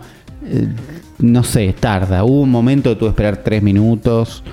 Hay un contador que le juega en contra porque lo ves. Ah, es, eso no es nunca es una buena idea. El si contador de cuánto ya- estás esperando online, sobre todo porque mantienen lo que hacían en Splatoon 2, que es no hay un botón de irse una vez que estás buscando Eso partida. Claro, no entiendo, boludo, eso, porque en Splatoon 2 me, lo, lo odiaba yo, boludo. Es como Bueno, que. acá- acá es peor porque como te podés mover y podés disparar, sentís que sos libre. Estás, en un lim- estás como en un limbo encerrado. Pero no te podés ir. Podés tocar todos los botones, pero no te podés ir. Hasta, a menos que cierres el juego y volvés y te retan. Te dicen, che. Eh, Claro. Eso es feo. Tuve que esperar partidas. La primera partida fue claramente una desconexión. Y ahí ya me vinieron unos fantasmas de Splatoon 2, viste, que dije, mm, Sí. qué sé yo. Después tuve partidas normales, estuvieron buenas. Las partidas duran, creo que tres minutos. Por eso esperar dos minutos por una partida de tres duele. Tuve partidas Sí. que se cargaron más rápido. Es muy lindo estar disparando mientras esperas que cargue la partida, lo hace más placentero. Eh, Sí. El gameplay es igual y está bueno. Hay armas nuevas, hay especiales nuevos que están ¿Probaste bien. alguna arma nueva? No probé un arma nueva, sí probé especiales nuevos. eh, que están buenos. Y no pude participar de la segunda parte del Splatfest. Que es cuando el equipo ganador se enfrenta a los dos equipos perdedores en un formato realmente de A3. ¿no? Cuando Claro. te golpes un 4 contra 2 y 2. Es tipo 2 de Ese- cada equipo. está- y un está bu- 4 en el medio de la pantalla que tiene que sostener esa victoria. eh, que Eso en este. Splatfest se la llevó la piedra. La buena piedra no le gana. Y sí, Eh, está bien. Se llevó una victoria con 25 puntos, ganando en, por lo menos en del lado de América, que era el Splatfest que me tocó a mí, aunque creo que ganó en los tres, pero en el lado que estuve, ganó puntos por más gente eligiéndola, ganó puntos por más partidas casuales ganadas, no ganó eh, por partidas pro o partidas de equipos. Las Pero partidas no de hay, ¿o equipos sí? las ganaron papel, creo. Mira. Pero bueno. ¿Quién ah, tenía papel? ¿La mantarraya o la otra piba? Papel lo tenía la otra piba, me parece. No, no tengo acá la Mm. imagen, pero creo que sí. Y eso fue el Splatfest. Obviamente una vez que se termina, no puedes jugar otra cosa. No, tipo, ya no puedes jugar más. Ya está. Y ¿Sentiste que sentiste que se vea mejor no. o, o- o- claro no, No. categórico La respuesta es no. La ciudad es muy linda, ¿eh? El hub es muy lindo. Y me dio. El hub es lo que más esperanza me dio. Pero. Claro. Ni siquiera las dos presentadoras me. Me pusieron mucha onda, ¿viste? Sentí que los diálogos eran. Habían usado el template del 2 y habían escrito nuevos diálogos. Pero línea por. ¿Entendés? Como agarraron el Excel donde estaba el diálogo. Claro, no, no les viste mucha personalidad tampoco ni nada No, En los un diálogos, poco, pero el ritmo entre ellas es tipo. Para mí es la misma cantidad de líneas que decían Perla y Marina. claro Esa sensación me dio. es que Eh. seguramente sean también la misma cantidad de, de líneas que decían ¿cómo llamaban las de las de May, May ¿cómo eran las del 1? Eh, Marí y. sí y alguien de Wii U. Realmente no me acuerdo. Pero me. es que por ahí en el 1 también era igual y como no Seguro, jugamos no sabemos Seguro, pero durante de, de Splatoon 1 a 2 era fácil justificarlo con, bueno, pero esto está en Switch y lo está jugando gente. Cuando el Sí, otro sí, no lo vio no. nadie. Claro. Ahora eh, me es más difícil, por más que este va a ser el primer Splatoon de un montón de gente que no jugaron el 2. O que cuando se compraron, cuando pensaron en comprarse el 2 ya era tarde. Claro, y eso que el 2 igual vendió una estupidez El 2 Como vendió una no- estupidez, pero también tenía dos meses la consola. Entonces no podés vender más de esa cantidad de Switch sí. que había en ese momento. Sí, sí, sí. Igual yo te digo que yo te- te- me pasa algo tan raro con este juego porque es como que yo un momento dije, dije no lo voy a jugar porque no, no, no voy a jugar. Quería jugar al Cult of the Lamb porque lo estaba jugando para hablarlo hoy, ¿viste? Dije, si juego otra cosa voy a decir el Xenoblade. Dije, no me voy a poner a, a- a gastar tiempo Claro. en esto que sé que es una demo y que no lo puedo seguir jugando, pero... Y después dije, ay, y- y estoy jugando, estoy, como conté hace un rato, digo, estoy tan en un... eh, tan hasta la pija de juegos, ¿no? Que dije, "Ay, no sé si me quiero meter en esta también, porque no sé si voy a tener tiempo de jugarlo o no, pero lo que me está pasando es que ahora mientras hablaba Zully, mientras todo esto estoy viendo, un- puse un video en YouTube de- del Splatfest, Sí. Entonces estoy viendo gameplay, no sé qué, se ve tan lindo este juego, o sea, más allá de que se ve igual Se que ve el muy do- bien, ve- ¿eh? Se ve muy se ve bien. igual que, sí, más allá que el 2 se ve igual, es como que veo los colores y, y me acuerdo de cómo se controla, ¿viste? Y Sí, todo, cuando sale bien digo- funciona muy bien. y digo, ah, tengo, es tan divertido este juego, boludo. ¿Qué onda la música? Eh, de, de cuando estás en. Porque la música es gran, gran, gran elemento. Sí. Eh, es una reversión de. Por lo menos uno de los temas que recuerdo, porque el resto no recuerdo. Es una reversión del tema. Sobre todo cuando está llegando el momento de terminar la partida. Es una reversión del tema del 2. El pa pa pa pa pa pa pa pa pa. Ese. Ese es, no es exactamente el mismo, pero Sí. es el mismo tema. Es, es como un cover. Está bien. Y estuvo bien. No, no me acuerdo del flash del 2. Es como. Claro. Claro. Ahora estoy viendo imágenes y resto y. También me pasó Sí, que me pa- esto esto. de esto de multiplayer, yo no estaba jugando tanto multiplayer, que es te matan y te querés morir. Y es tipo, ay, Sí. ¿por qué estoy jugando esta mierda? Eh, tuve momentos así. De, no, no, de- el mismo, ¿viste? Cuando, cuando el mismo te baja en la misma partida seguido. Y O hay un, uno con sniper ahí al fondo. que Claro, y "Ah, es tipo, ¿por qué odio tanto a esta persona? ¿Por qué estoy acá? Sí, sí. Y eso que en Splatoon es menos el odio que en, no sé, en el LOL. Bueno, Por eso, no, no, es, es todo bastante bien manejado. Tuve equipos que juegan bien, pero estoy con dudas. La verdad estoy con dudas. Em. el juego sale el viernes. No, el viernes no, la semana, el otro viernes, el 9 de no septiembre. sé qué hacer, boludo. No sé qué hacer. Para mí el hype del día de lanzamiento o de es- tres es- días antes cuando salgan clave. las reviews Sí. no va a ser que lo compremos. Sí. eh, pero estoy con dudas, la verdad. Estoy con dudas. Yo estoy con dudas nada por el tema del tiempo. O sea, yo sé que la voy a pasar bien jugándolo. El tema es Sí, no sé cuánto lo voy a jugar, ¿viste? Porque no quiero que me pase. la- o sea, no jugamos Monster Hunter casi. Yo tengo mucha culpa con la expansión de Monster Hunter. Que Sí, la sí, cual porque jugué además está buenísimo, bastante, lo- lo- Pero no jugué tanto como me hubiera gustado. Está ahí, igual, está el, está el cartuchito puesto. Sí, sí, sí. Pero, Pero no la terminamos, es como. No la terminamos. No la terminamos. Y. Pero yo siento que eh, Monster Hunter puedo más adelante, lo retomo y estoy. ¿Entendés? Como porque no pasa está más nada. cerca del single player de Monster Hunter. Por eso. que- Splatoon siento que es los dos meses de lanzamiento. Tres. Sí. Es, es el momento de estar. Vamos a ver el Sí. lanzamiento, vamos a ver el programa que viene si estamos más inspirados. Lamento si estaban esperando que les vendamos Splatoon 3 y les traímos como... Venimos a enfriar el hype. Claro, sobre todo porque Sí. creo que nosotros mismos el programa anterior teníamos más ganas de jugar el Splatoon 3 que ahora. Puede ser. Eh, Jess, vos que no tenés. eh, vos que no jugaste al 2, ¿cómo estás con Mm. este? ¿Qué te- ¿Tenés ganas? ¿No tenés ganas? ¿Cómo estás con Splatoon?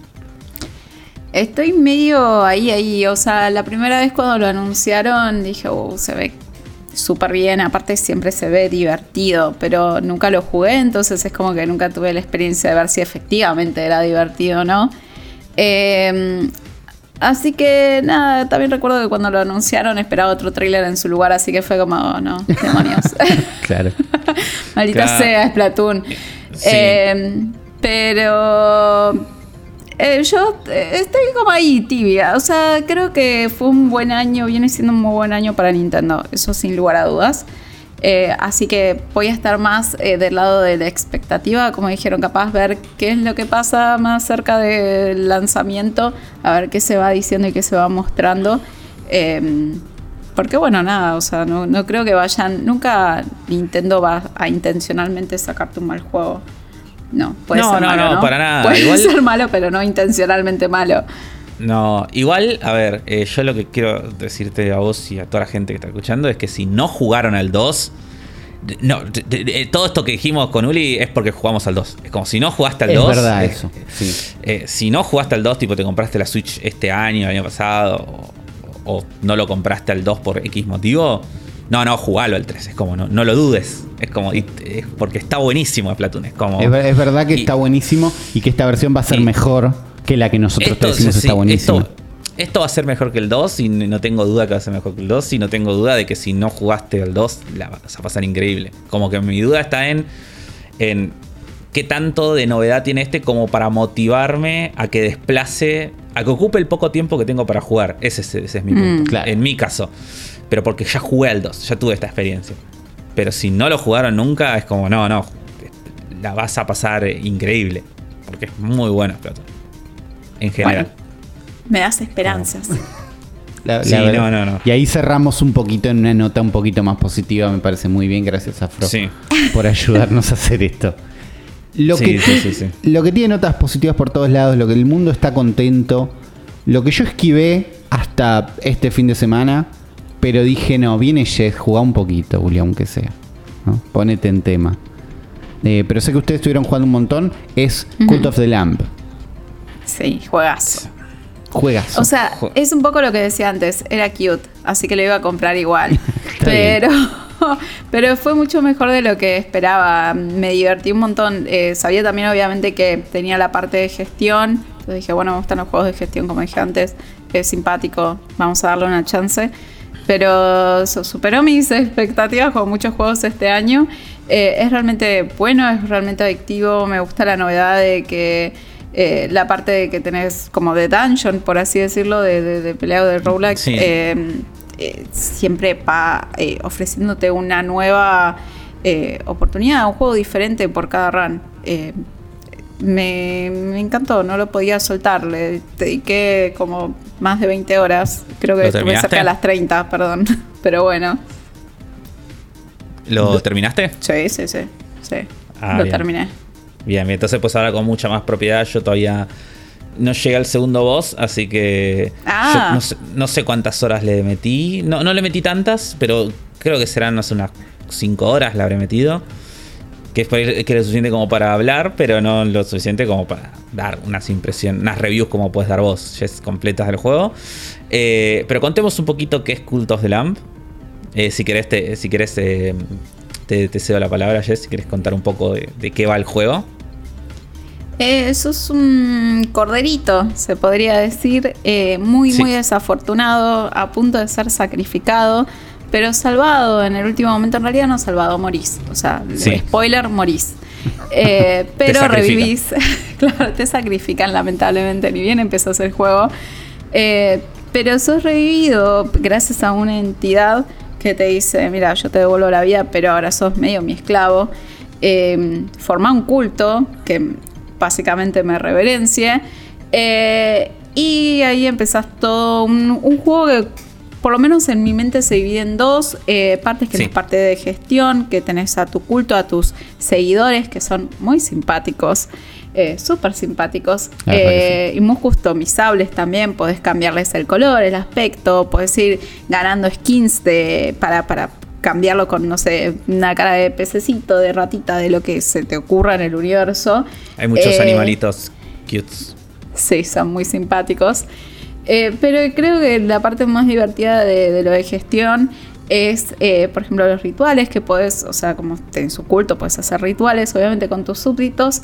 Eh, y tenés diferentes opciones que vas eh, ganando puntos que te las desbloquean y puedes siempre tomar dos caminos. Es como, bueno, sobre este poder podés eh, utilizar este poder para, no sé, por ejemplo, resucitar a un súbdito si se muere o para hacerle un funeral o capaz para hacer una pelea con cuchillos que ese, ese ritual no lo saqué, no sé qué me habrán Mm. ofrecido como del otro lado que lo elegí o si quise ser muy benevolente. Pero después lo vi en otros streams y dije, ay, qué pena. O sea, es un culto. Te, o sea, es virtual, te puedes Sí. divertir. Claro. y decir peleen con cuchillos. Porque además te vienen los, eh, los eh, animalitos y te dicen, ay, este me miró mal, por favor, déjame pelear con cuchillos. Claro. Sí, sí, sí. Es un Exijo juego que tiene much- mucho humor negro y mucho. Y que es muy gracioso que todas estas cosas violentas y horribles que están pasando eh, son siempre hechas por animalitos todos cute. Y a mí me gusta. Yo elegí uno de, las, uno de los rituales del, del sacrificio. Que es tipo, puedes sacrificar a uno para que suba la fe de tu culto. Sí. Y es como que arman todo un círculo y el, y el tipito va como re feliz, se pone en el medio y los otros se ponen las capuchas, empiezan como a, a hacer un canto de invocación y de repente salen unos tentáculos tipo del suelo que lo agarran al bichito tipo, y se lo llevan hasta abajo. Y, y de- tipo, llega hasta abajo, él se escucha como un grito y ¡prac! salen tipo los pedazos de huesos del bichito. Y todos los otros que están al lado hacen "Yeah", y empiezan a aplaudir todos felices. Es como muy gracioso. Es y todos se van todos felices. Eh, es muy divertido, sí, es muy, muy gracioso. El, el sentido del humor que maneja el juego es muy divertido. Eh, es muy gracioso y, y está muy bien también como juego de gestión. Porque eh, tenés un montón de opciones para... O sea, es realmente un montón las cosas que puedes ir haciendo.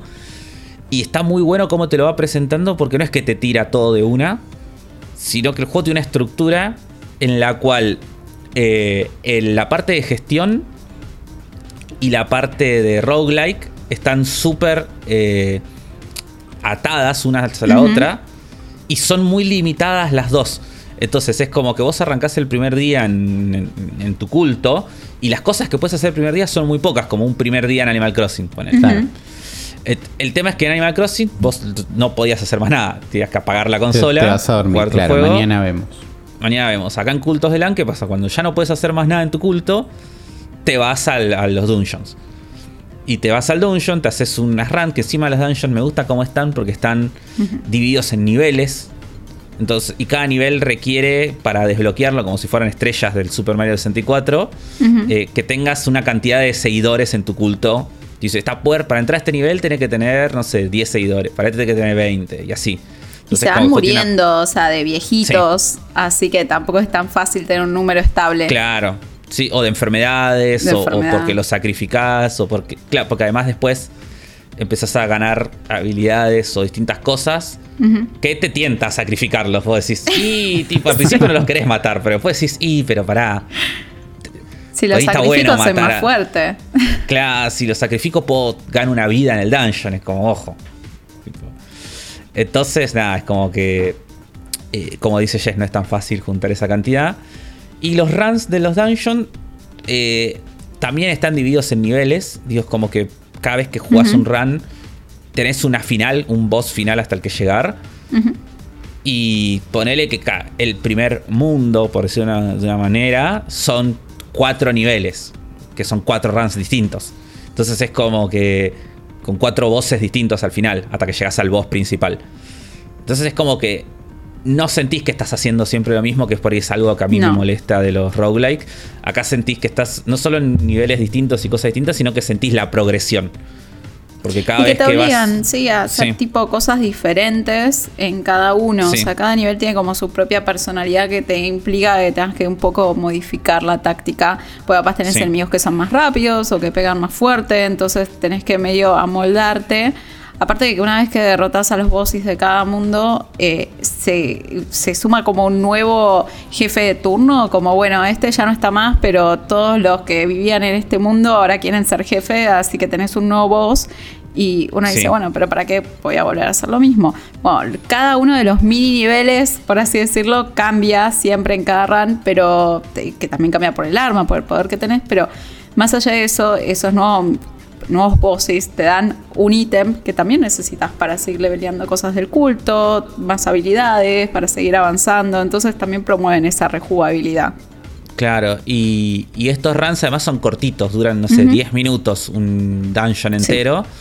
Y que lo puedes terminar y cuando lo terminás, no es que seguís, o sea, seguís infinito, sino que vos ganás al boss y volvés al- a la aldea. Y cuando volvés a tu aldea, a tu culto, perdón, eh, vas a tener un montón de cosas para hacer en el culto. Porque volvés, volvés con oro, volvés con, eh, con materiales, volvés con, Un, con, nuevo, con más no- cosas. un nuevo pibito por ahí. con, con un, Sí. claro, con nuevos seguidores y además pasó tiempo en tu. Pasó un día, dos en, en el culto y cada vez que pasa un día se te va- renuevan ciertas cosas. Entonces ponele, volvés y decís, bueno, ya puedo hacer el, el sermón del día que ya lo había gastado el día anterior. Claro. Eh, o puedo hacer un ritual que ya se me cargó. O puedo ir a cosechar la- los cultivos que ya están. O puedo construir esto porque ya tengo madera. Entonces como que cada vez que volvés tenés un montón de cosas para hacer. Y una vez que gastaste todas las cosas para hacer, tenés que volvés al dungeon. Y es como que el loop está muy bien ajustado, pero muy, muy bien ajustado al punto de que el juego se me hace droga. Es como. Sí. Lo estás jugando y se te pasa volando el tiempo. No te das cuenta. Decís, voy a jugar un rato y pasaron dos horas. Porque. Y se va complicando cada vez más porque Sí. después con el tiempo mm, se ponen hambrientos eh, con más, o sea, son más, tenés más bocas que alimentar, se ponen, tienen hambre más rápido, entonces estás capaz en una run y te ponen el cartelito de algunos de tus aldeanos este, tienen hambre, decís, "Ah, Dios, bueno, que aguanten un poquito más. O alguno que se retoba, o sea, volvés y está diciendo, tipo, está tratando de incitar una rebelión y, y es como, no, cállate, a ver, ¿qué hago con vos? Trato de que- sacrificarte. Sí, o lo tenés que meter preso para que se re- rehabilite o sacrificarlo. Eh, los aliados te van tirando misiones también, te tiran misioncitas tipo, te- la aldea está llena de caca junta. Sí. Eh, te tiran como misioncitas, quiero esto, necesito tal cosa, me llevo mal con fulano, y entonces es como... Casate conmigo, te tiran, que decís, "Mm, ok. Sí, Yo sí. en un momento llegué a tener eh, a uno que, que se encargaba de policiar a los otros aldeanos o súbditos. O sea, agarrar e impartir la fe, por así decirlo, y que encima se quería casar conmigo. Entonces era como que mi, mi pareja, ponele, era el que policiaba a todos, quedaba medio turbio. Claro, medio turbio. Bueno, es un culto. Y, y también tenés como estas mini, ¿cómo se dirían? Eh, otras, como otras secciones paralelas en las que podés, por ejemplo, ir a pescar, Sí. a hacer como Sí, misiones para otros NPCs. Sí, sectores en el mapa, Mm. porque sí, está como el culto y después tenés una opción de como un warm-up donde se te van destrabando como otros lugares. Y está este lago donde puedes ir a pescar, tiene un minijuego de pesca, Bien. Que, que es bastante simple, pero está, está bien, está bueno. Eh, cumple porque es adictivo. Es como el de Stardew Valley. muy es muy, Valley. es muy parecido, sí. Pero este lo que tiene bueno es que vos ves en el lago que hay como 800 peces. y, y entonces es como que puedes quedarte ahí pescando todos esos bichos. Y sabes cuándo se van a gastar, a acabar. Porque cada vez que pescas uno, desaparece de ahí. Y además tiene esa cosa de Animal Crossing donde ves como la sombra de qué tan grande es. Entonces sabes si es un pescado más valioso o no. Es como que. este- este- nada, me, me gustó. Me parece que está bueno. Tenés otro lugar donde puedes ir a, a jugar a las Matatenas. Que es un juego de dados que está muy bueno. Es muy. Es bastante- increíble. Es- Está a Sí. nivel de Gwent y de Triple Triad. O sea, es Sí, es un- adictivo. Yo no sé si es un juego que ya existía o lo inventaron para este, para este videojuego, pero está muy bueno, es re divertido. es- y se re puede jugar, o sea, lo puedes jugar en persona. Lo único que necesitas es dos sets de dados de seis caras. Necesitas, eh, ¿cuántos serían? 9, eh, 12 dados. No, 18. Si tenés 18, dos sets de 10 dados de 6, se puede jugar perfectamente. Eh, es muy divertido. ¿Cómo se Muy llama? difícil, eh. Ma- ¿Matatenas? Matatenas en el coso. yo sé que Knucklebones en inglés. Sí, knuck- Knucklebones, ¿no? O algo así. Sí. ¿no? Creo que es Sí. un juego que existe. Sí. Pero Matatenas, es- yo sé que es un juego real. Que ya, yo sé que existe un, hay un juego real llamado Matatenas, pero no estoy seguro si es este juego. Acá hay, Ok, estoy acá- imágenes de alguien jugando para mí con tolas. Oye, locos. No, por eso. Para mí las matatenas es el que revolea, el que picás la pelota y tenés que agarrar las cositas antes que vuelva a Claro. picar. Sí, Esas para mí son las matatenas. ¿O no? sí. ¿Es y en- eso? y parecería por las. Estamos basándonos fuente Google Imágenes. Pero me parece que la, la versión con dados es solo de Cult of the Lamb. Está bien. No, y es un juego de dados. O sea, es como que vos tirás los dados. Y hay dos equipos. Y tenés como que empatar los dados eh, contra los dados del otro. Claro. Es como. Tiene más reglas porque los dados se cancelan entre sí. Y es como un poquito más complejo. Muy difícil de explicar en abstracto. O sea, si no, tener- no tengo los dados ahí para. Pero muy sencillo eh, ahí en la práctica. Es como. Te, te- te estoy en la mesa, te voy mostrando los dados, lo entendés en dos segundos. Claro. Eh, y es muy divertido. Eh, así que bueno, y después supongo que hay más side activities, pero yo no. Hasta ahí, esas son las dos que yo vi: el lugar de pesca y el de los dados. Eh, pero bueno, decía que tenés como un montón de cosas para hacer en el culto. Y además de los rituales, también puedes ir ganando ordenanzas para tu cosa que son como, son como las leyes o las creencias de tu culto. Y al igual que los rituales, siempre te dan para elegir entre dos. Y está bueno porque son siempre relacionadas a, a- a cosas de la fe como qué piensa tu región, no sé, sobre la comida, sobre el trabajo, sobre la muerte.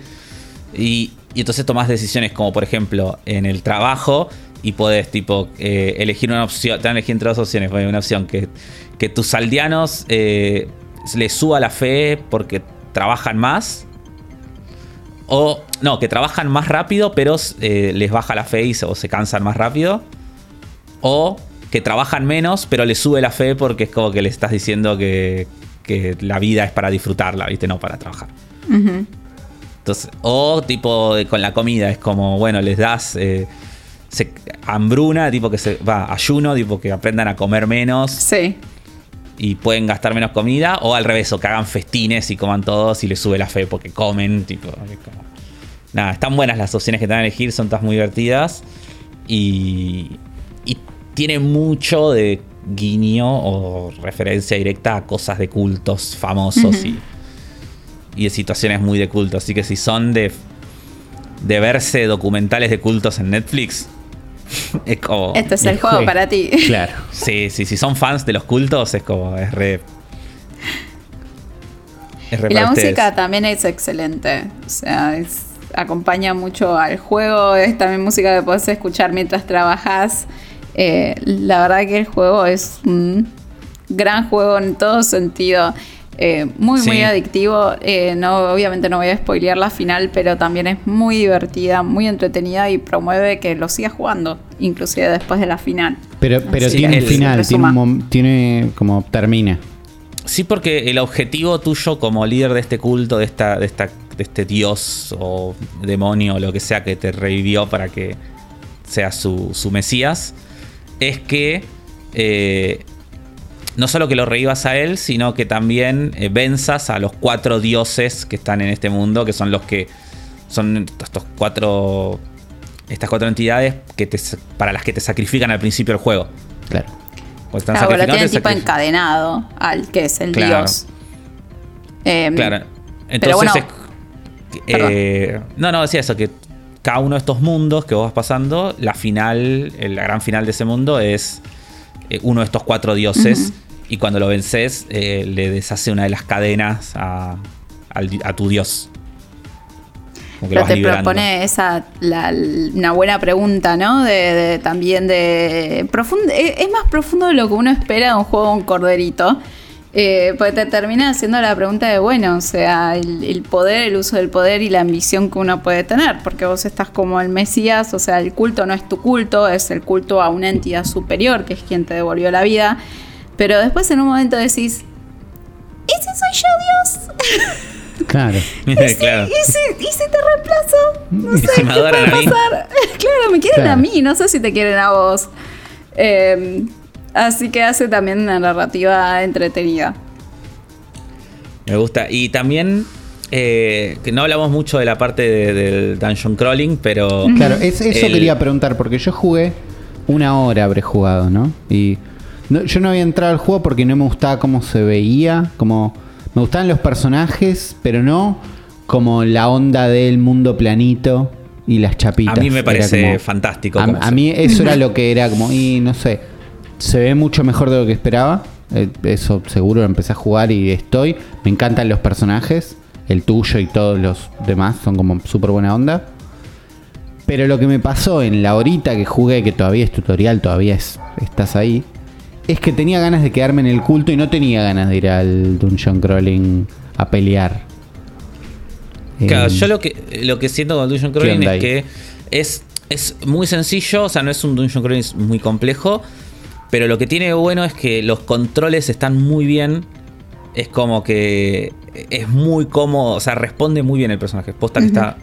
Es muy cómodo de jugar, es muy rápido. La dificultad está muy bien porque eh, es lo suficientemente difícil como para que pierdas un par de veces y como Sí. para que Yo te, perdí te estrese. Sí. Pero eh, no- es lo suficiente, pero no lo suficiente como para que te dé paja. Entonces Claro. es como que. Y los runs son muy cortitos. Y además no perdés mucho por perder. Si perdés y volviste, medio que no pasa, no tenés gran consecuencia. Porque además te traes todo lo que llevabas, digo, es como. No. Lo, la única. eh, la única penalización es que te sea un cartelito que te dice que perdiste fe porque tus, porque tus eh, seguidores piensan que sos débil por haber muerto. Y- pero tampoco perdés tanta fe, es como que no. No, vas y les haces la- bailar un poco alrededor del fuego y están todos contentos de nuevo. Re manipuladora. Pero mm, eh, creo que si uno, eh, o sea, si un jugador, yo no sé cuántos runs eh, probaste, Uri, pero eh, si uno va y prueba uno, dos, tres runs y capaz no le convence, bueno, capaz tres es, es un montón, pero uno, dos, si no le convence, eh, tengan, mi recomendación es que sigan intentándolo. Eh, yo sé que no es un- una gran justificación, pero porque cada vez que vos tenés una nueva run, el juego te da diferentes armas y diferentes poderes que son bastante variados. Eh, había unas veces que yo empezaba una run con un arma que era super mega fuerte, pero obviamente super mega lenta, eh, como suele pasar en todos los videojuegos, eh, y ya lo, lo veía como una run perdida.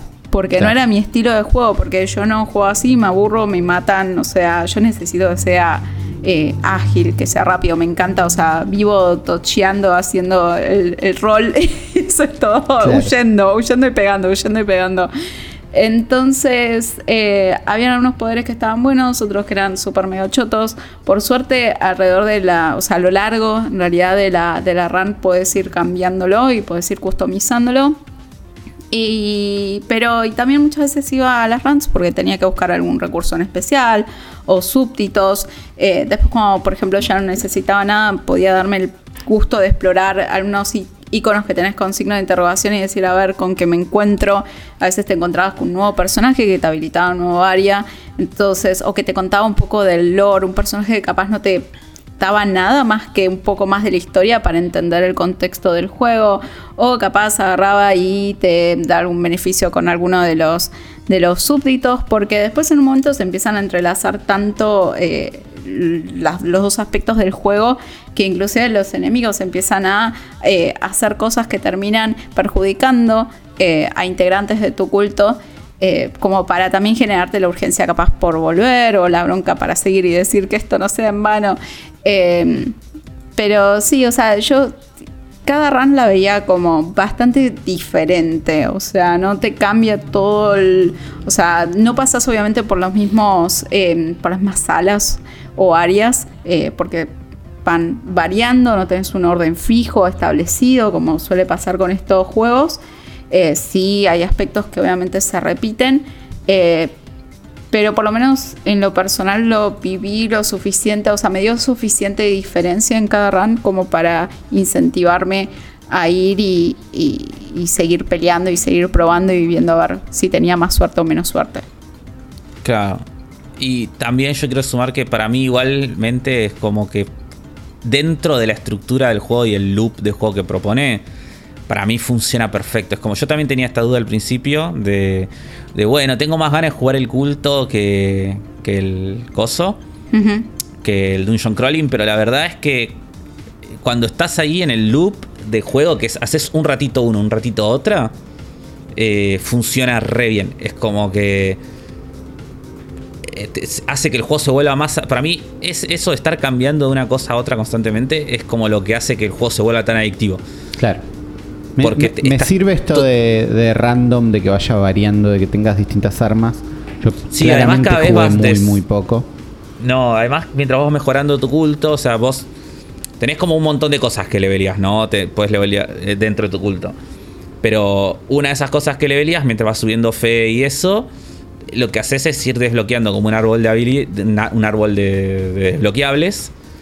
Que lo que te da es. Va cambiando las te va dando más opciones de cosas que te pueden aparecer en los dungeons. Entonces es como. eh, Tenés nueva variedad de armas, nueva variedad de, de poderes. eh, nada, y, y vas ampliando un montón eso. Y después puedes tener como varios distintos. Tenés cartas que puedes ir, vas agarrando en el dungeon, vas agarrando unas cartas que te dan eh, habilidades o pasivas nuevas. Eh, poderes, por ejemplo, de que, no sé, yo, una de las cosas que tengo, uno de los poderes que tengo es que si me como comida antes de entrar a un dungeon, me da un corazoncito azul extra, que es como un corazón como aparte que no se cura, ¿no? Eh, que lo pierdo y lo pierdo pero me tengo que comer un pedacito de comida, ponele. Eh, o, o el que había dicho antes, que puedes sacrificar a uno de tus eh, súbditos para, para evi- evitar morir cuando te morís en el dungeon. Pobrecito, sí. Sí, pero que a veces es útil porque decís, uy, estoy en el boss, estoy a punto de terminarlo y. Y bueno, adiós. Y vienen re felices a veces. O sea, siempre es- muy, es muy simpático cómo armaron eh, toda la interacción con tus súbditos. sí, sí, como que están re contentos de ser sacrificados.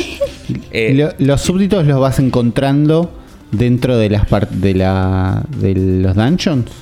sí, Está bien. Dentro del dungeon, eh, vos cuando elegís como... a- los dungeons están divididos como... en cada nivel está dividido como en niveles chiquitos y que van pasando otros como en un árbol que vos elegís tipo caminos.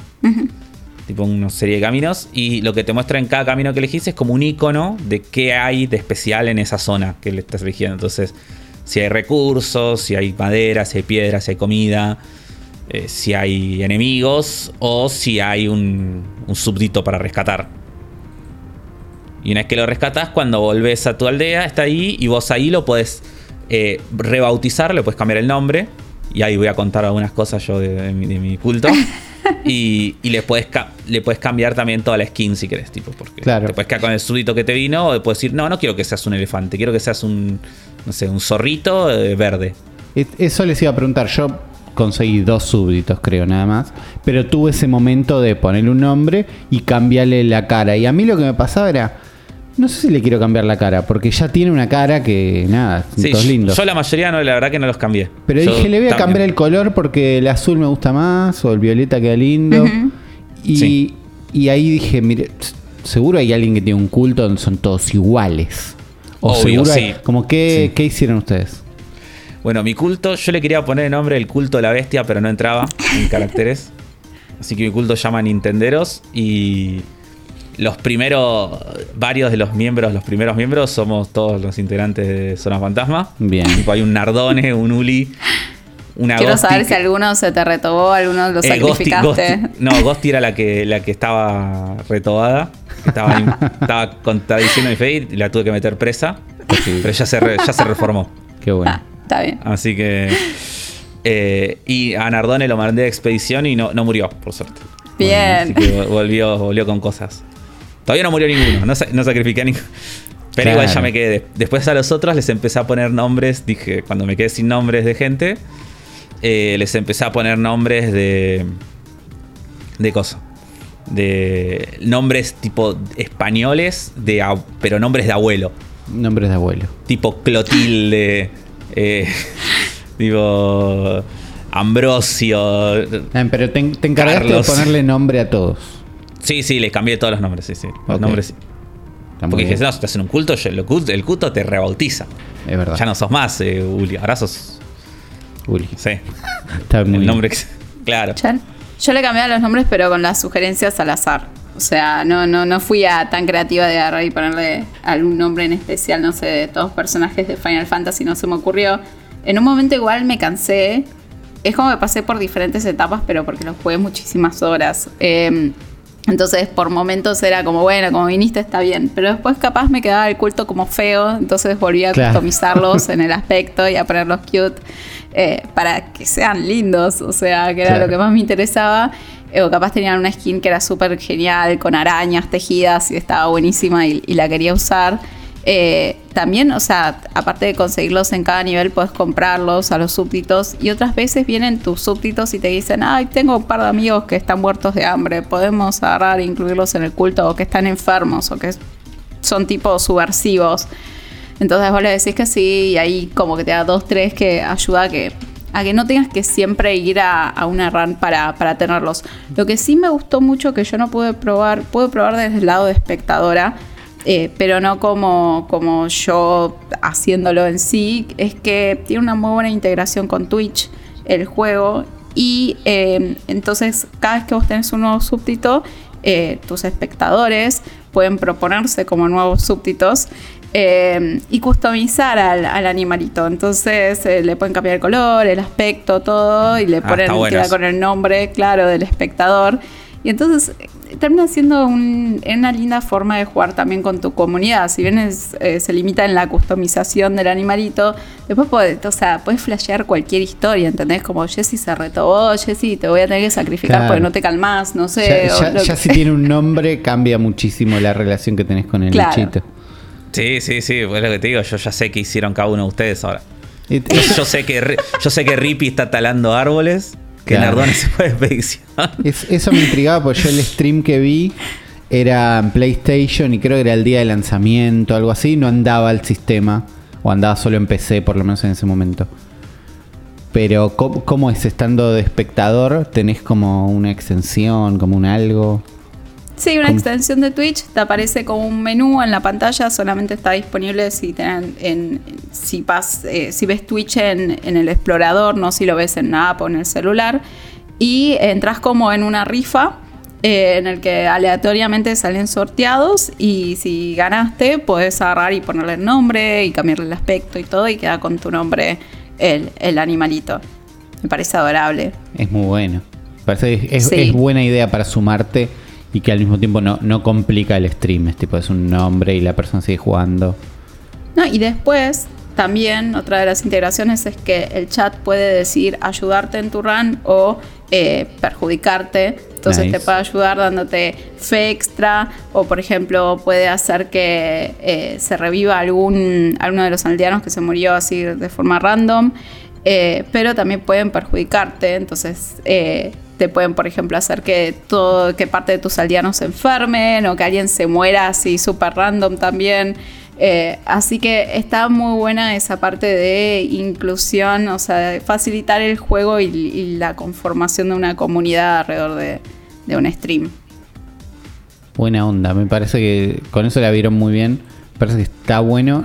Siento que no hay tantos juegos que hagan esto. O sí, como que cada No. tanto hay uno que intenta y pasa. Esta integración está muy bien, muy muy bien. Sí, yo rebanco, me parecen re buenas ideas lo de integrar con Twitch y que más juegos deberían hacerlo. Eh, aunque sean boludeces como esta, porque ya te cambia, como, como dijimos, ya te cambia muchísimo la, la relación que, tenés con estos personajes y bueno, y, al poder armarte mini historias y eso, para la gente que hace streams es espectacular. Voy a decir que cuando tuvo un personaje customizado en un stream de, de, de- de una, de una amiga, eh, mi animalito trabajaba muy duro. Bueno, te Aun cuando era bastante abusado. viéndolo. Es tipo, no te vas a ir de ese stream ahora. Tal cual, seguís mirándolo y seguís eh, chateando con el resto y, y- y salen obviamente los chistes fáciles de agarrar la pala y trabajar y darle esclavo. Eh, es un juego muy divertido. Bien, me gusta. Eh, me dan ganas de seguir intentando un poco. Todavía lo jugué corriendo como para venir en- con, con algo. Pero le, vo- le voy a seguir dando chances. Voy a insistir con. Sí, Porque, yo creo la, que es porque un- la parte de management recompro, ¿eh? Y ya entré en cómo se ve, que era lo que me costaba al principio. Tengo que entrar en la parte del combate nada más. Sí, sí, para mí está bueno el combate, ¿eh? De- de- dale la Ok. oportunidad porque está, está bueno. O sea, en lo simple que es, está muy bien resuelto. Eh, así que nada, para mí es un gran juego y posiblemente sea uno de los indies del año. Ok. Si es no, candidato. el indie. Candidato a indie del año, sin dudas. Es el año Sí, de Tunic es también. el- Ah, Es el año de es el Tunic. año de. Oh, es el año de. tu- Es verdad, Tunic. Parece que salió hace 17.000 años. Sí, vemos- parece otro año. Lo venimos los- viendo hace mil años, pero salió este. Y salió este. junto con Elden Ring, es verdad. Es verdad Lo que pasa es que eso, la primera mitad del año estuvo muy Elden Ring y nada más. 100%. Sí. Bueno, pero bueno, vamos a ver qué pasa cuando lleguemos a fin de año, cómo funcionan nuestros recuerdos. Claro. y, y ahora, eh, habiendo hablado ya de otros juegos, creo que podemos pasar a las noticias. ¿no? Podemos pasar a hacer un pequeño repaso de noticias. Tenemos noticias algunas, como siempre. Del lado del rumor, siempre me cuestan, pero como no es rumor de Switch Pro, me sirve. Sí. Esos son los, los rumores que ya no tolero. Pero rumor de direct, yo elijo creer. ¿Qué está pasando? El rumor de Eh, la, perdón, pero el rumor de la Switch Pro creen que ya está al nivel de los rumores de Silent Hill, o sea, de lo repetitivo de que siempre estamos como se viene, se viene, se viene y Sí. nunca se viene. eh, pero no, no es, no es que estamos ahora, ya venimos estando desde. Ya, ya, Yo, ya está. yo siento que desde que salió la Switch que hablamos de eso. Entonces, eh, Basta, ya está. yo le- la quiero la Switch arriba de la mesa. El anuncio oficial. Si no, no me sirve. Sí, Nin- sí, sí, ningún sí. Reddit me va a venir a. No, ya estamos. Silent Hill tuvo un revival hace poco que parecía que volvían esos rumores. ¿Qué est- ¿En qué estado está? Siguen rumores, ¿no? Siguen rumores, ahora dijeron va a haber novedades en la TGS, la Tokyo Game Show, que es ahora en 16, 17 días. Eh, va a haber novedades, dijeron, de algún juego, de una franquicia que hace mucho que todos quieren ver de regreso y todos saltaron obviamente Silent Hill. Pero ya dijeron, no, no, no, Silent Hill no es, chicos. Así que al menos avisaron esta vez. Está bien, se van calmando las aguas un poco. ¿Qué está pasando afro en el mundo directo?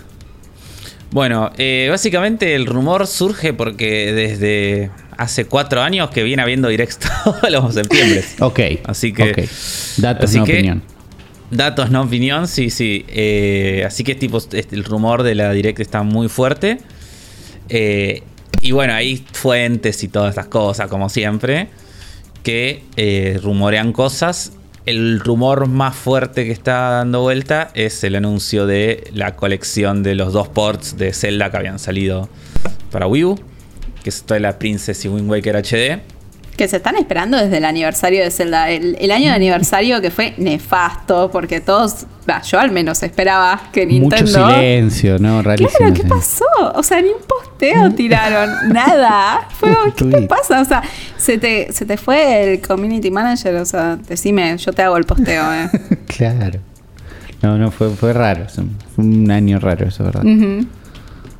Sí, no, la verdad que es muy raro, pero este año lo que están diciendo es, bueno, que puede llegar a salir este port y el tan esperadísimo, esperadísimo de hace- de hace mil años, el, la Metroid Prime Trilogy, ¿no? que Mm. venimos esperando hace mil años. Y que bueno, ojalá. Es, o sea, los dos Zeldas es como que, bueno, a mí en lo personal es como que no, no- no me afectan, pues no los voy a comprar. Pues ya los jugué a ambos y los tengo, de hecho, a ambos en físico. Eh, No, yo restoy para eso, sí. Yo no lo jugué. Sí, sí, eh, pero nada, a mí personalmente no me afectan, pero sí el Metroid Prime Trilogy, por más de que los haya jugado, eh, sí, eso sí pasó, siento. En, en cuanto yo los jugué. Va, no sé, los quiero jugar. Los quiero jugar, los quiero jugar, tranquilo. Estaba tratando de encontrar una justificación que me. que, que- No, que yo- no fuera tan. Tan- empecé uno, pero en un momento muy tardío de la Wii donde tenía pocas pilas, donde el sensor ese que iba arriba de la tele se caía, el cable estaba mal, como momento de la Wii ya estaba diciendo y jueguen otra cosa. Sí. Y restoy para jugármelos en Switch cómodos. La verdad que sí. Sí, no, además Metroid Prime es algo que lo tiene que jugar todo el mundo. Ok.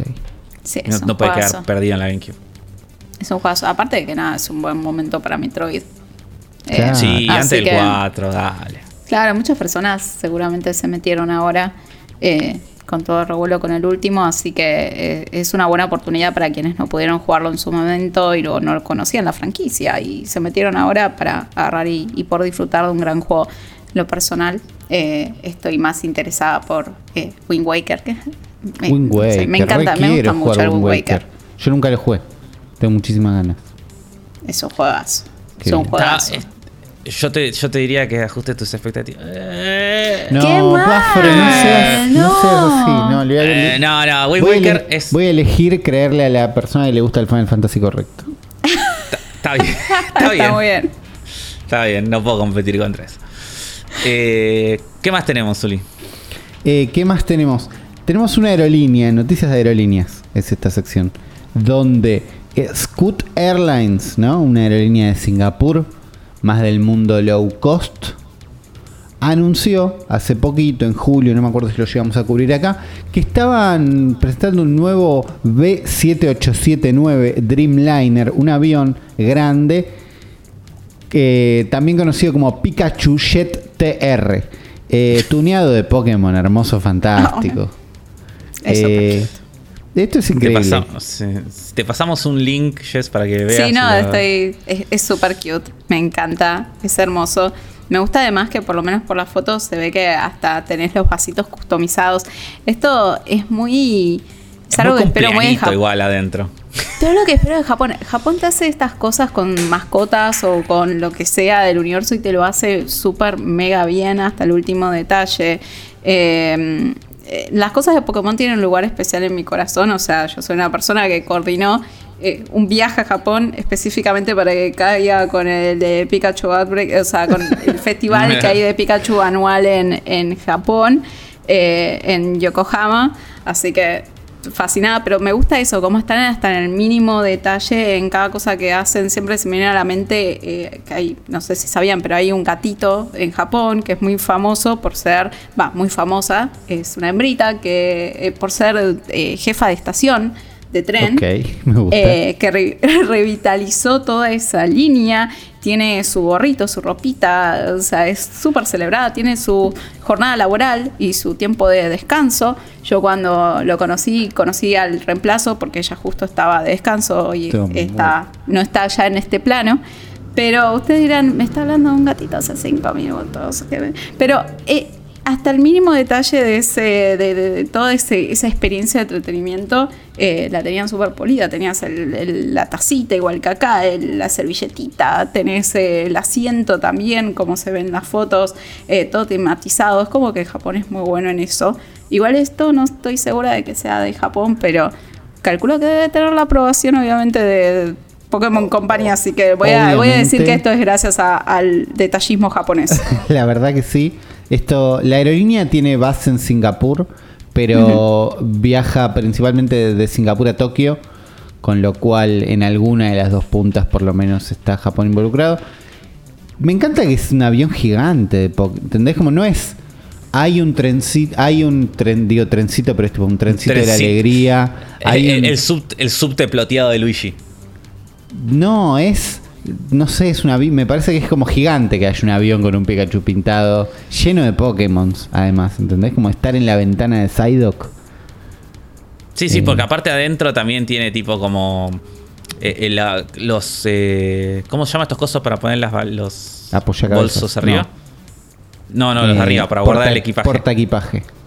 Sí, los porta equipaje están tipo, tienen eh, unos, pica- unos estampados de Pikachu también. Claro, con globitos, súper simpático. Pokébolas. Como que está volando, justamente, temático. Eh, no sé qué vuelo tenemos que hacer para llegar a esto. ¿no? Pero, lo vamos a hacer. Lo vamos a intentar hacer. Y si no, son esas cosas que digo, me encanta que- con que exista, yo ya estoy bien. ¿Entendés? Como me encanta que esto exista. A mí me parece hermoso, qué decirles. Mm, me encantaría, seguramente, no, no estoy segura, pero me gustaría que también ploteen así algún Shinkansen. Eh, Ok. Hace unos años estaba el de Evangelion, que es increíble, también tenía todos Sí. estos detalles, hasta en el baño estaba customizado. Eh, así que eh, hubo uno, creo que de Hello Kitty, me gustaría que haya uno que sea de, de Pokémon, pero para el momento en que las fronteras de Japón estén abiertas, cosa Claro. de que si ahorro y me esfuerzo muchísimo, pueda ir al menos. Claro. Pero me encanta la, la dedicación en proyectos gigantes porque tipo es un avión, es un tren, no es un no es una combi, no es un trencito de alegría. Todo esto me encanta. Lo que no sé si me encanta. Lo que probé y no me gustó, pero no podemos festejar que cierra, es Dragalia Lost. ¿Qué pasa con Dragalia Lost? Eh, sí, que Nintendo anunció que el 31 de octubre eh, se cierra Dragalia Lost. Termina. No, perdón, el 30 de noviembre. Hasta el 31 de octubre se pueden comprar cosas y el 30 de noviembre termina el juego. Eh, raro. Rara esta noticia, todo el mundo muy... ¿Cómo es? Muy coso, muy sorprendido y extrañado con esta noticia porque Dragalia Lost es un juego que... eh, hasta el día de hoy es un juego que le fue bien y le va bien. Le fue bien, Digo- pero hay que ver en los números. Yo lo jugué el mes que salió un poquito, nada más. Y es de los tengo- primeros Sí. juegos de Nintendo Mobile que teníamos, ¿no? Sí. Creo que salió Super Mario Run, el de Fire Emblem y este. Fue como una cosa así. Sí. Pero este juego le hizo mucha plata y yo sé que tipo hay como mucha gente jugándolo y que, y que sigue. Eh, Se sigue jugando y se sigue. Y sigue- seguía generando plata y toda la bola. Eh, así que es raro, de hecho la gente como que lo juega es como que también les sorprendió la noticia. Y aparte es muy, triste de este tipo de juegos así online, ¿no? De la gente que gastó por ahí mucha plata y Eso todo eso. te Que iba a decís, decir. bueno, claro, o sea, me gasté toda la plata en este juego que no lo puedo jugar más. Es como. De, de ninguna manera. Tipo, ni siquiera es que lo puedo jugar offline ni nada. Es como. Eso es lo que me parece más loco. Y capaz se sube a una discusión de los últimos años respecto de la conservación de los juegos y también que Sí. no, si vos básicamente lo que decías recién, lo pagaste, gastaste dinero en esto, o sea, compraste cosas y, y ahora todo eso al tacho de basura porque ni siquiera lo podés jugar offline. Sí. Sí, sí, no, no, la verdad que. Es muy loco. Sí, to- toda la, todas las los acercamientos de Nintendo al mundo mobile, a mí ninguno me, como siento que es algo que no termina de despegar, termina de ser bárbaro. ¿no? Este No, era, para- este era de los que parece que funcionó por lo menos en un público específico, Sí. pero aún así parece que no. Digo, según la decisión de cerrarlo, siento que alguien chequeó si esto funcionaba o no, más o menos. Para mí, eh, ya Nintendo como que ya no tiene ganas de, de seguir con los juegos móviles, como que ya pasó el momento. Porque de hecho, fíjate que hace mil años que des- desde... ¿Qué fue el último Animal Crossing? Y hace mil años. No, sí, fue los Mario- no, Mario Kart Tour. Mario Mario Kart Tour, que nos dio las pistas del DLC, más que, Claro, más que pero diversión fue- en su juego. Pero fue hace mucho ya, Mario Fue Kart hace Tour. ¿Cuándo bastante, sí, sí, porque grabamos el podcast de forma presencial y, Y- yo lo jugaba en Bondi yendo para la casa Claro, de y después no, no anunciaron nunca más nada. Ni Un Doctor como- Mario olvidable como todos los Doctor Mario. Sí, sí, Y- pero. Y lo cerraron, Doctor Mario. Sí, también. Eh, entonces yo siento como que Nintendo medio que le soltó la mano a la parte móvil. Siento que medio que los hicieron por presión de los. Siempre se sintió que eran para la mesa de acreedores y no para la gente, esos juegos. Es verdad. Entonces si- siento que medio que le soltaron la mano por el éxito de la Switch y medio como que le dijeron a los acreedores, che, no necesitamos esto, no jodan más. Puede ser. Igual es- no deja de ser bastante loco. O sea, estaba leyendo recién, por ejemplo, que al menos hasta el 2020 había juntado 140 millones, recaudado 140 millones de dólares. O sea, no es No, le iba re bien a este juego, sí, es muy, Por muy raro. No es una Pero bueno. sensación, pero mal no le iba. No, así que bueno, ojalá que, no sé, yo no lo jugué, nada. Pero ojalá que, no sé si está bueno los personajes, la IP en general, ojalá se haga. la, otra la cosa, levante alguien, claro. No, que queden, que salga uno nuevo, un nuevo Dragon Heroes, que sea un juego de verdad. De verdad. Que no sea un juego de Dijo, mobile, digo, que Pobre sea- los juegos mobile. Es verdad. que sea un juego igual, para no Switch completo, viste, con, no sé. Claro, ojalá. Lo que sí va a ser un Switch, un juego para Switch completo, es el nuevo juego de la gente de Crypt of the Necrodancer. Que nos habían traído Kaidos on Hyrule, que estaba bueno. Yo no jugué Sí, lindo, Sí. lindo juego. No jugué. Crypt of the Necrodancer, pero sí eh, Cadence of Hyrule está buenísimo. Ahora la gente de Brace Yourself Games nos trae Rift of the Necrodancer, más en un en una onda guitargiresca. que es- Es raro este juego. Porque tiene como, yo veo como tres modos, que tiene como un momento medio Guitar Hero, pero en el que no es 100% Guitar Hero. O sea, vos ves como una interfaz medio parecida a Guitar Claro. Hero, ¿no? Pero si ves bien, la- las piezas se mueven como por los beats, igual que en el Critos de Necrodancer, ¿ves? claro, Es como con, que- la, con la misma base, sí. Claro, no es, no es que bajan fluido, sino que hacen como tac, tac, tac, tac, como Como el. Rhythm Tengoku. Sí. Una cosa medio así. Y, y- y es como un versus. Es como que vos estás así y estás peleando contra un boss al Claro. mismo tiempo. Y, y después hay otro momento medio. eh, medio coso. Medio de punch out. Donde está el boss como de frente. Y el personaje como que se mueve de izquierda a derecha. Como para esquivar los ataques. Y después hay un momento, como dijo Jess, que es 100% Rhythm Tengoku o Rhythm Fever, que son tipo como unos minijuegos rítmicos. Acá Me se ve como. Sí, se ve como unas pibitas haciendo eh, yoga o no sé qué, qué están haciendo, pero algún tipo de gimnasia así, y te- tenés como que apretar el botón en el siguiendo el ritmo. Esa parte del trailer es la que más me gusta de todas. Sí. Sí. Eh, Pero yo ¿vos creo porque me hace acordar a eso, a Rhythm Tengoku o, a- o al último Wario.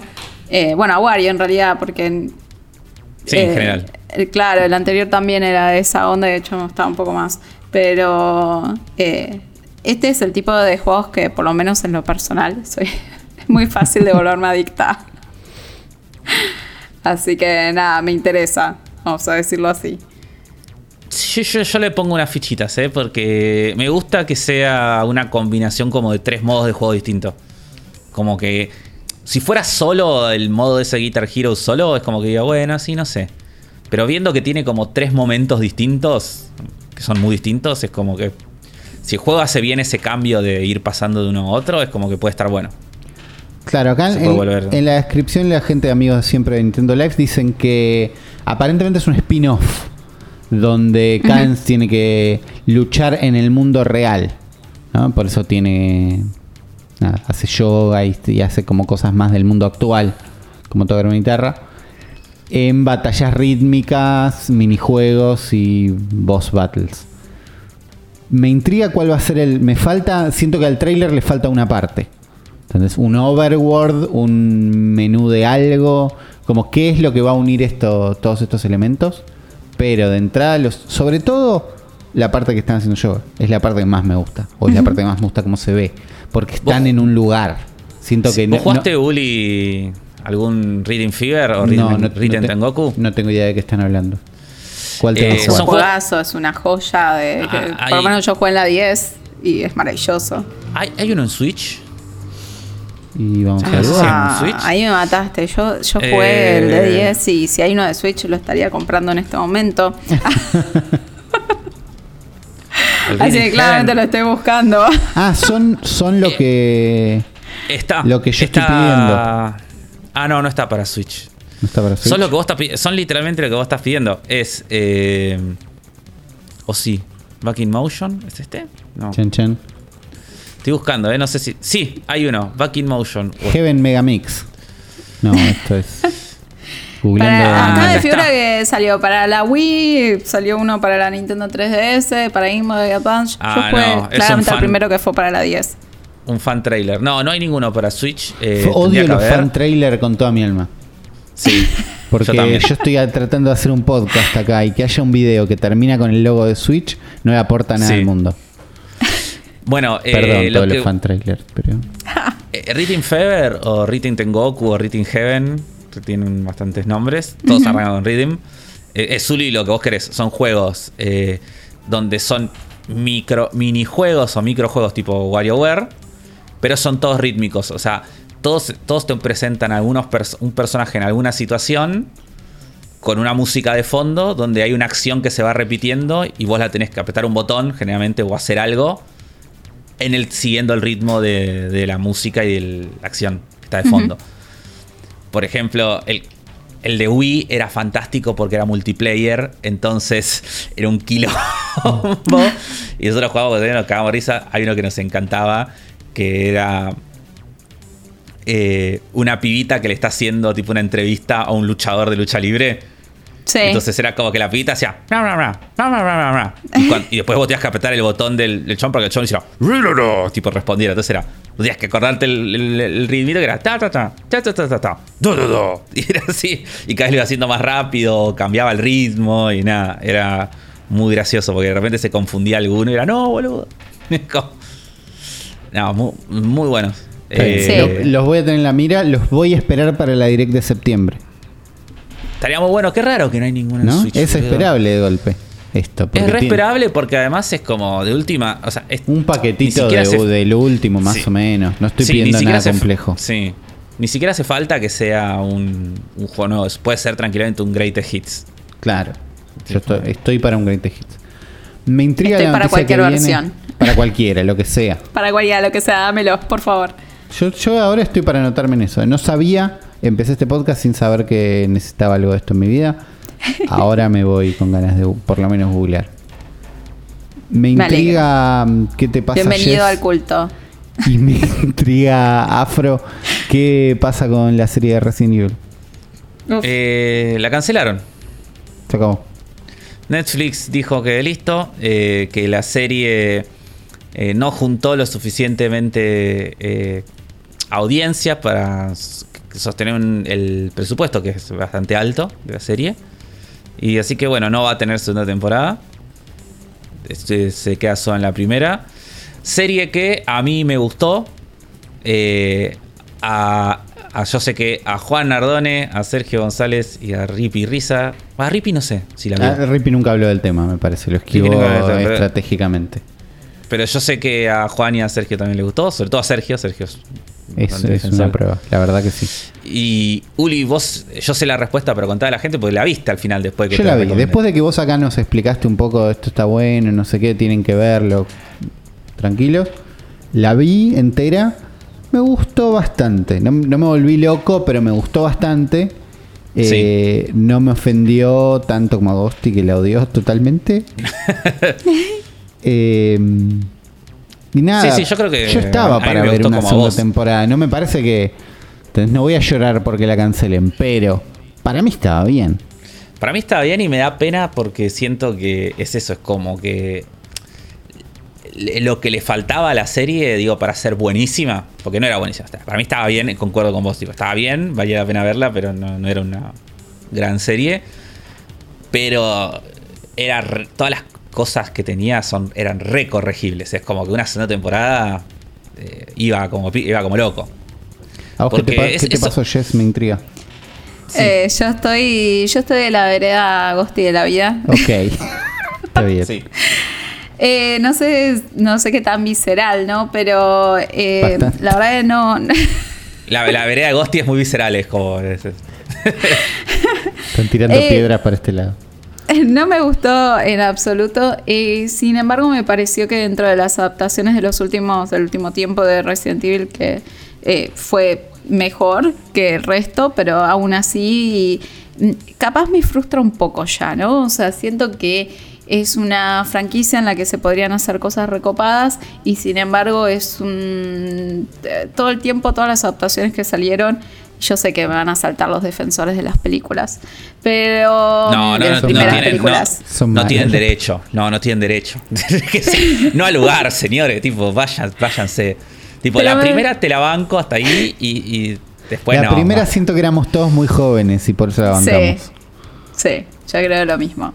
Eh, eh, eh, es, eh, me gustaría algo que realmente le haga justicia. Y el otro día estaba leyendo una opinión cuando justamente se, se anunció la cancelación, que es un poco cierto, ¿no? O sea, este momento de Netflix que le hace adaptaciones a lo que sea en materia de videojuegos y, e incluso de anime, eh, y que la mayoría de las veces no tiene éxito, porque qué sé yo, Arkane estuvo increíble, en lo personal me encantó, me parece la mejor adaptación de un videojuego que, que existe, eh, y pero también ahí me saltaron con Pokémon, pero sí, pero Es otra cosa totalmente distinta para mí el caso de Arkane. Es como muy particular. Es como que en, los últimos, en el último tiempo no paran de salir noticias de Pirulo está adaptando tal videojuego a live action, a live action. O sea, siempre live action. Y las adaptaciones live action no vienen siendo muy positivas o muy, muy buenas. O sea, capaz pienso, no sé, Detective Pikachu como alguna, alguna cosa que realmente me haya, eh, en lo personal, gustado bastante. Eh, Sí, pero tampoco es increíble. No, no es increíble. Es entretenida. Claro, estuvo Y bien.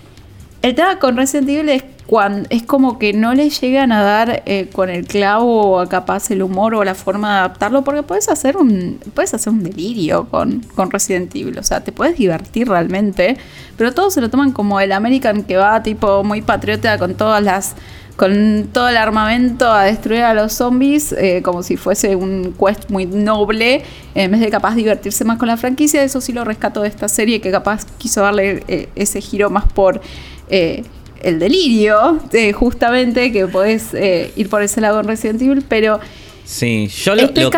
cansada de que me basuré las propiedades que me gustan. Se resumiría en eso, porque, Sí. o sea, ¿qué pasó con Cabo Vivo, por ejemplo? Lo de Cabo Vivo, lo de Cabo Vivo es terrible porque aparte Cabo Vivo es como que. eh, eh, ¿Lo dijimos esto al aire la otra vez, Uli? O Creo que no, chat? pero no sé. Fue cuando dijimos lo- cuando mencionamos la película de Max Payne también. Porque Ah, Cabo era Vivo. mala. Porque Vivo son estos, estas situaciones donde. eh, como la película de Max Payne. Donde está todo hecho para que. Tipo, es muy fácil de adaptar. Es como. Ah, lo dijimos sí cuando hablamos de la película de Space Channel. eh, y de Comic Zone. que, que te dije, que son los casos donde vos tenés una- algo que es muy fácil de adaptar y que son los casos que generalmente salen mal cuando sacas. Porque, tipo, Cowboy Bebop era re fácil de adaptar a, la- a live action, no tenías que hacer casi nada. Y quisieron, no sé, y flashó y salió mal. Pero acá a mí lo que me pasa con esta serie de Resident Evil, que a mí me gustó y que yo comparto, quizás no tan agresivamente como la, la opinión de Sergio González, pero, pero sí rescato mucho lo que dijo Sergio de que eh, el problema con Resident Evil, siento, eh, y perdón si te sentís atacada con No, este por comentario, eh, pero no, lo que siento es que muchos fans de Resident Evil, en particular, no entienden el tono de la saga y creen que Resident Evil es una cosa que nunca fue en los videojuegos y por algún motivo piensan que es como una cosa súper seria y compleja y narrativamente profunda cuando Resident Evil es como es un delirio con que te oyes y es como y es simplemente cada juego es- se basa en bueno a ver qué franquicia de terror homenajeamos eh, ahora. Viste como el 7 es Masacre en Texas el 8 es tipo eh, no sé, Todo, el- claro. to- todo, sí, tío. Todo lo el hombre demás, lobo, claro. vampiro, sí, horror gótico, digo, como ver a qué parte del terror homenajeamos. Y yo siento que esta serie hizo muy bien un montón de cosas, que es como tomar toda esta parte del delirio de Resident Evil y adaptarlo re bien en tipo, es un nivel que es literalmente eh, paz- los personajes resolviendo puzzles y lleno de referencias a los juegos. Es como. Me pareció fantástico. Es como que. Está muy bien. Y nada, me gustaba el cast, me gustan los personajes. Yo siento que. Que después me pasa que también. Todas, hablando de estas adaptaciones de Netflix. En general. Siento que para mí es ir al muere ya directamente. Es como que adaptar eh, propiedades de fans es al pedo porque no les. No, no, no, no vas a convencer al fan. Nunca. Es como no, no. El fan. El, el, el fandom, para no decir el fan, el fandom, como, como cosa eh, homogénea, ¿no? No existe. Entonces Mm. es como que vos puedes hacer algo y vas a tener. Puedes hacer algo de una forma y vas a tener un montón de gente quejándose y otra gente que le gusta. Pero vas a tener un montón de gente quejándose siempre. Entonces como que es muy imposible dejar contenta a esa gente. Y, y con la guita que te vas a gastar, sobre todo en la era del, en la era de que rescato un gran comentario que hicieron en un podcast que, que escucho de cine y series. Que les mando un saludo, están escuchando la gente que me se puede escuchar, no pues creo que estén escuchando esto, pero por si acaso alguno lo está haciendo. Que en uno de los últimos programas decían que terminamos la era de la Prestige TV, ¿no? De las series. Que, porque ver Cold Soul es como el último, marca el final de la era de la Prestige TV. Y ahora entramos de lleno, que ya veníamos entrando estos años, ¿no? Porque tampoco es una cosa tan lineal. Se va solapando, pero estamos ahora de lleno ya en la era del contenido. Ahora es la era del contenido. Las series ya no son más obras de arte o, una búsqueda quita. Son contenido de las plataformas que buscan horas de consumo. Que la gente esté ahí viendo. Y nada más. Es como que la integridad artística no, no importa. Y. Y es una paja porque esto no quiere decir que no haya gente en la producción de estas cosas que. O sea, realizadores de series que sí tengan ese deseo artístico. El tema es que la productora, digo, Netflix o, o HBO o, o Amazon o lo que sea, a ellos son a los que no les importa. Entonces, yo lo único que quiero es que la gente mire. Entonces Netflix tiene esta cosa medio canibalística de que, listo, no hiciste la guita gigante que tenías que hacer. Chau, adiós. Y eso antes no pasaba en la televisión común. Era como en la televisión común hay muchas series históricas que, que hoy en día son grandes clásicos o cambiaron la historia de la televisión, que arrancaron mal. Arrancaron flojas, eh, sitcoms sobre todo. Tipo que la primera. Que, ¿Cuánta gente te dice, no, tal serie está buenísima, pero la primera temporada es medio medio? Como. ¿Cuántas series pueden pensar que la gente les dice eso? Un montón. Claro, un montón. Pero to- son todas series viejas, entre comillas, digo. Son series de la, e- de la era de la TV, no de la era del streaming. Y es como que el streaming no está permitiendo eso. No está permitiendo darle lugar a series que se acomoden. Que era como la, la situación normal de una serie. Y además, por lo menos con. Me pasó con Sandman, que sigo a Neil Gaiman y es- estuvo siendo muy vocal, eh, tratando de conseguir realmente que le renueven una segunda temporada. Y es una serie que yo no, o sea, nunca me pondría en duda de si lo van a renovar o no, porque la rompió, fue número uno en un montón de lugares del mundo. Pero el flaco lo que Sí. decía es, no importa que sea el número uno en todo el mundo, lo que le interesa a Netflix es cuántas personas terminaron de ver la serie entera en un X lapso de tiempo, creo que era uno o dos meses.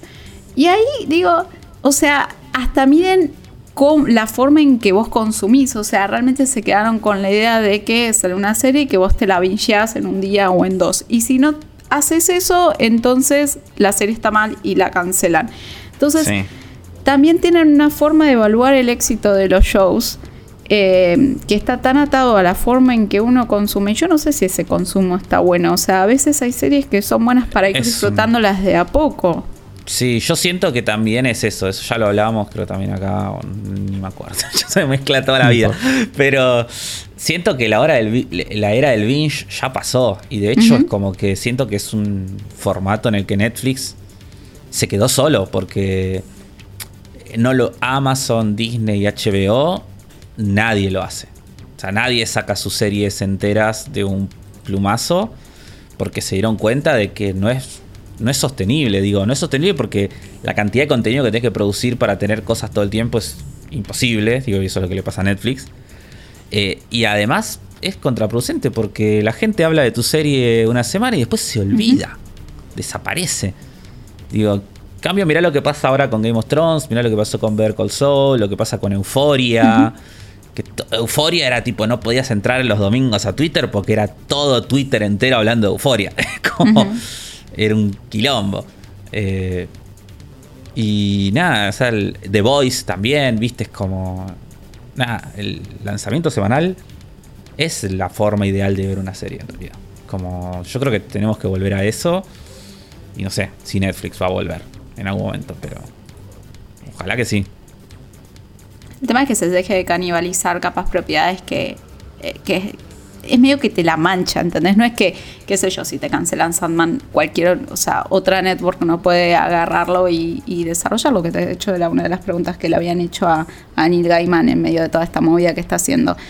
Pero te quita las ganas, ¿entendés? Yo no tengo ganas ahora de ver una adaptación live action de Cowboy Bebop. O sea, ya está, pasa- te di la chance, la cagaste, o sea, ya no me interesa. Entonces te, te va arruinando eh, oportunidades, capaz, porque podría haber una muy buena adaptación de Cowboy Bebop. Tiene una historia que está buenísima. Y como dijiste, no, no es necesario ni siquiera hacer mucho. De hecho, el personaje que para mí más arruinaron fue Vicious, que es un personaje en que posta, no tenés que hacer nada. O Sí, sea, sí, sí, sí, sí. Prácticamente no le das diálogo y lo haces perfecto. Sí, no tenía que hacer Eh. nada, tenía que estar parado ahí y, y- y mirar con cara de malo y tener una peluca más o menos decente y no la peluca de mierda que le pusieron. Pero lo, rebajaron a ser un calentón, y un inútil, un de súper incapaz, cuando en el anime tenés a esta persona fría, calculadora estratégica, que es un enemigo súper imponente, sin prácticamente tener líneas de diálogo.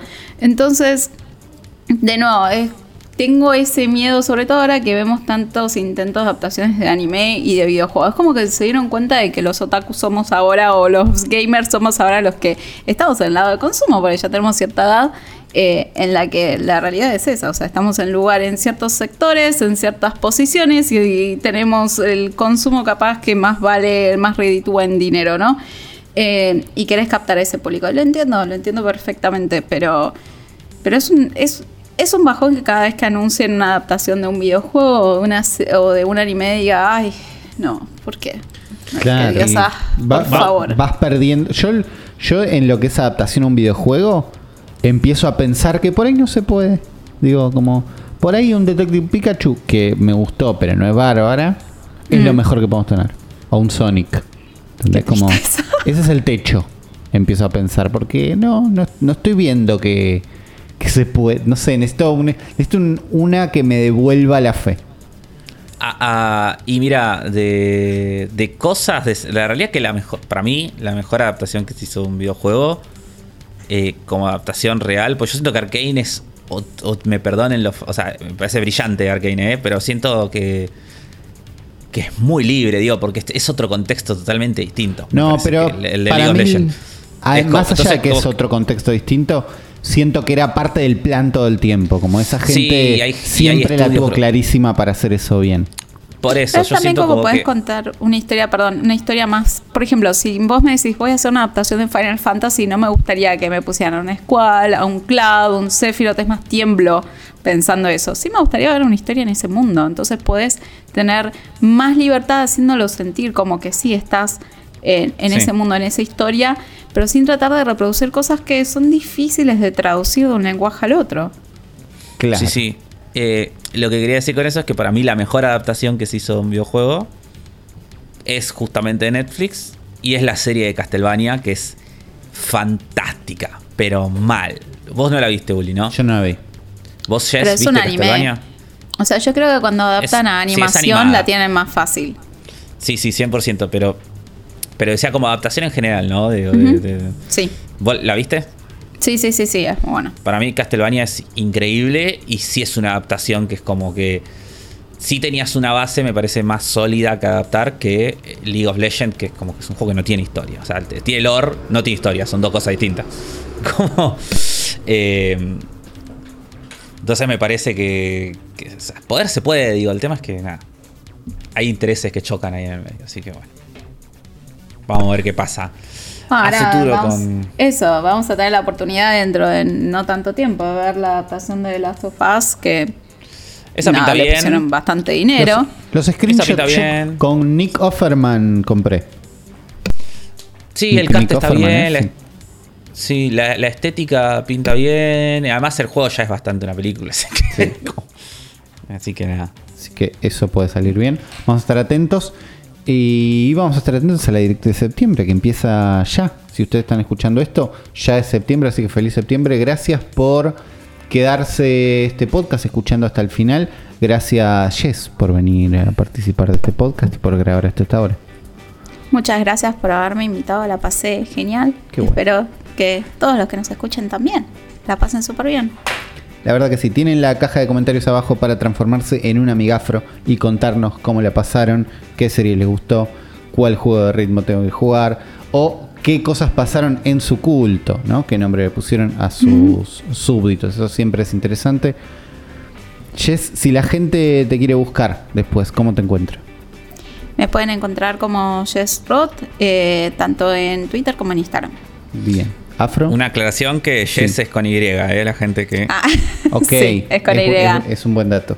Es un buen dato. Sí.